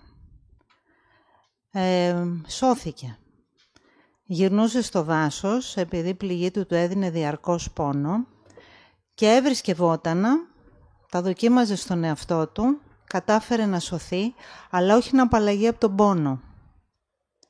Μέσα από αυτό τον πόνο συνδέθηκε με τους ανθρώπους και τους φρόντισε.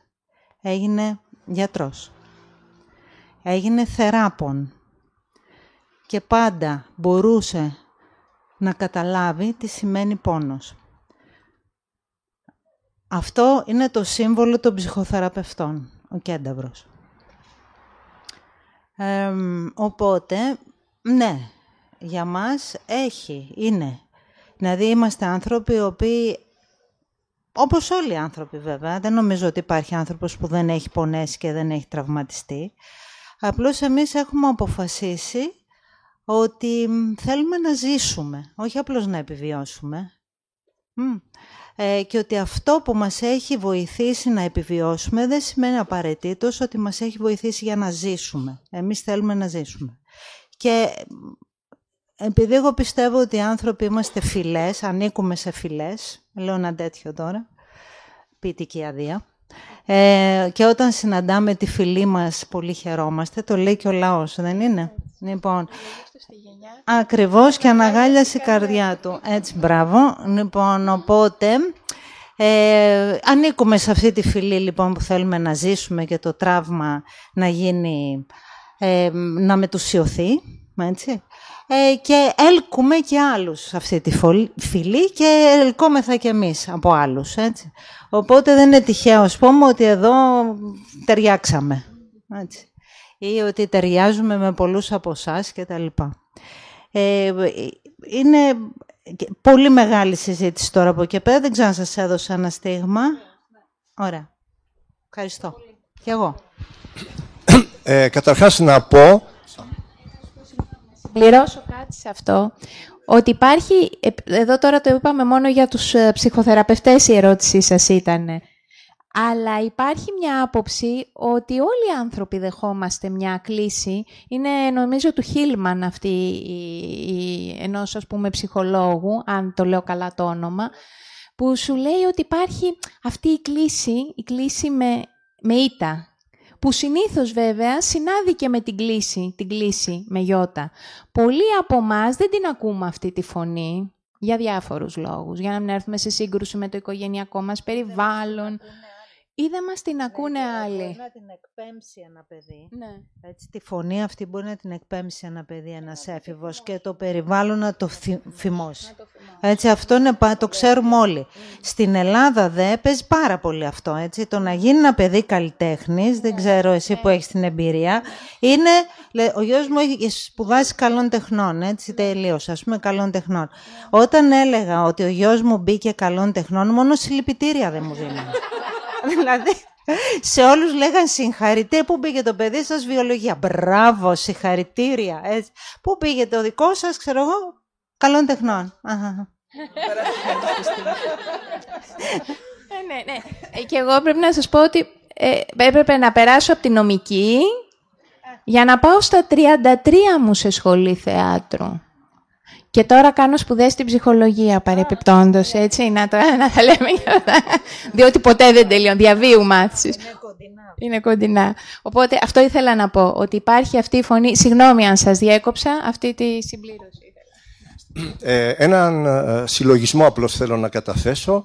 Να πω όμως κάτι σχετικά με αυτό το ρητό που είπε κάποια κυρία βρήκε, βρήκε ο γύφτος στη γενιά του και αναγάλιασε η καρδιά του. Ε, εύχομαι να το πάτε με θετικό πρόσημο, γιατί μπορεί ανάμεσα στο κοινό να βρίσκονται και άνθρωποι όπως ο Μιλών που έχουν ε, καταγωγή ρώμικη, γύφτικη. Λοιπόν, ε, ερωτήματα... Ωραία, ωραία, ωραία. ωραία. Ε, Α, ωραία, θα το συζητήσουμε. Ε, ερωτήματα δεν έχω, γιατί με κάλυψαν και οι κυρίες και εσείς. Ε, απλώς ο συλλογισμός όταν διάβασα στο facebook και μου ήρθε το μήνυμα οι εξομολογήσεις ενός ψυχοθεραπευτή, τι θετικό συλλογισμό έκανα. Θυμήθηκα το έργο του Ιερού Αυγουστίνου οι εξομολογήσεις. Αυτό ήθελα να καταθέσω. Δεν ξέρω αν υπάρχει... Ε, αυτό, τίποτα άλλο. Ευχαριστώ πολύ. Και το είδα θετικά, δηλαδή με έλκυσε. Πολύ ωραίο που λέτε γι' αυτό, γιατί και εγώ σκέφτηκα τον Άγιο Αυγουστίνο, γι' αυτό σας λέω επικοινωνούμε, όταν έλεγε η Σοφία για το φρόνημα, που απάντησε σε εσάς με τα όρια και, τα... και τους όρους, που έλεγε ότι αν υπάρχει το αγαπητικό φρόνημα, ο Άγιος Αυγουστίνος έλεγε αγάπα και κάνε ό,τι θες. Που είναι, για μένα είναι όλο το νόημα του χριστιανισμού εκεί μέσα, βέβαια θέλει μια προσοχή αυτό. Είναι απόφθεγμα, είναι αφοριστικός λόγος και τα αποφθέγματα, οι αφοριστικοί λόγοι είναι πιο αυτό, αλλά τα λέει όλα νομίζω.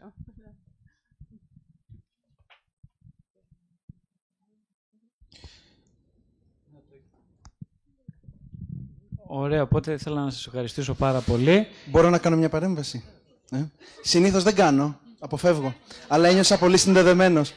Ε, εγώ το βιβλίο το παρέλαβα σήμερα, οπότε δεν έχω πρόβλημα να το διαβάσω. Έφτασα μέχρι το μπαρ και την ευθύνη της αυτογνωσίας. Εκεί που έχω την αυτογνωσία, αλλά αυτό δεν αρκεί.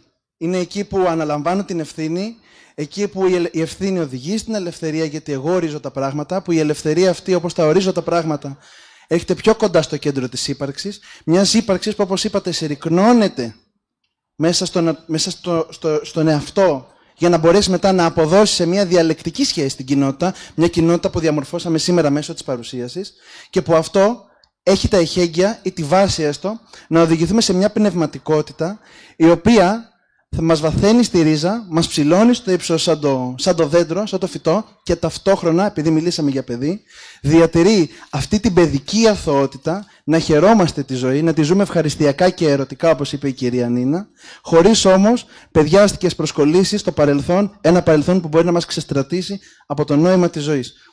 Αυτό ήθελα να πω. Σας ευχαριστούμε πολύ για την παρουσίαση. Ε, όσοι θέλουν να παρακολουθήσουν τις ομιλίες που κάνω στο βιβλιοπωλείο των εκδόσεων ΕΝΠΛΟ, ε, μπορώ να σας πω ότι συνεχίζονται, η επόμενη είναι 25 Ιανουαρίου. Το θέμα όλου του έτους αυτού είναι αυτογνωστικές διαδρομές στο δεύτερο μισό της ζωής. Σας ευχαριστώ για την παρουσία σας. Και πριν φύγετε, δύο πράγματα. Το πρώτο είναι ότι όποιος δεν έχει προμηθευτεί το βιβλίο μπορεί να το βρει στο ταμείο, στο ισόγειο και εδώ είναι ο συγγραφέας να το υπογράψει. Και δεύτερον, επειδή αυτές οι συζητήσεις θέλουν και ένα κέρασμα, στο ισόγειο θα σας βρει κρασάκι για να το απολαύσετε. Καλό βράδυ σε όλους, ευχαριστούμε.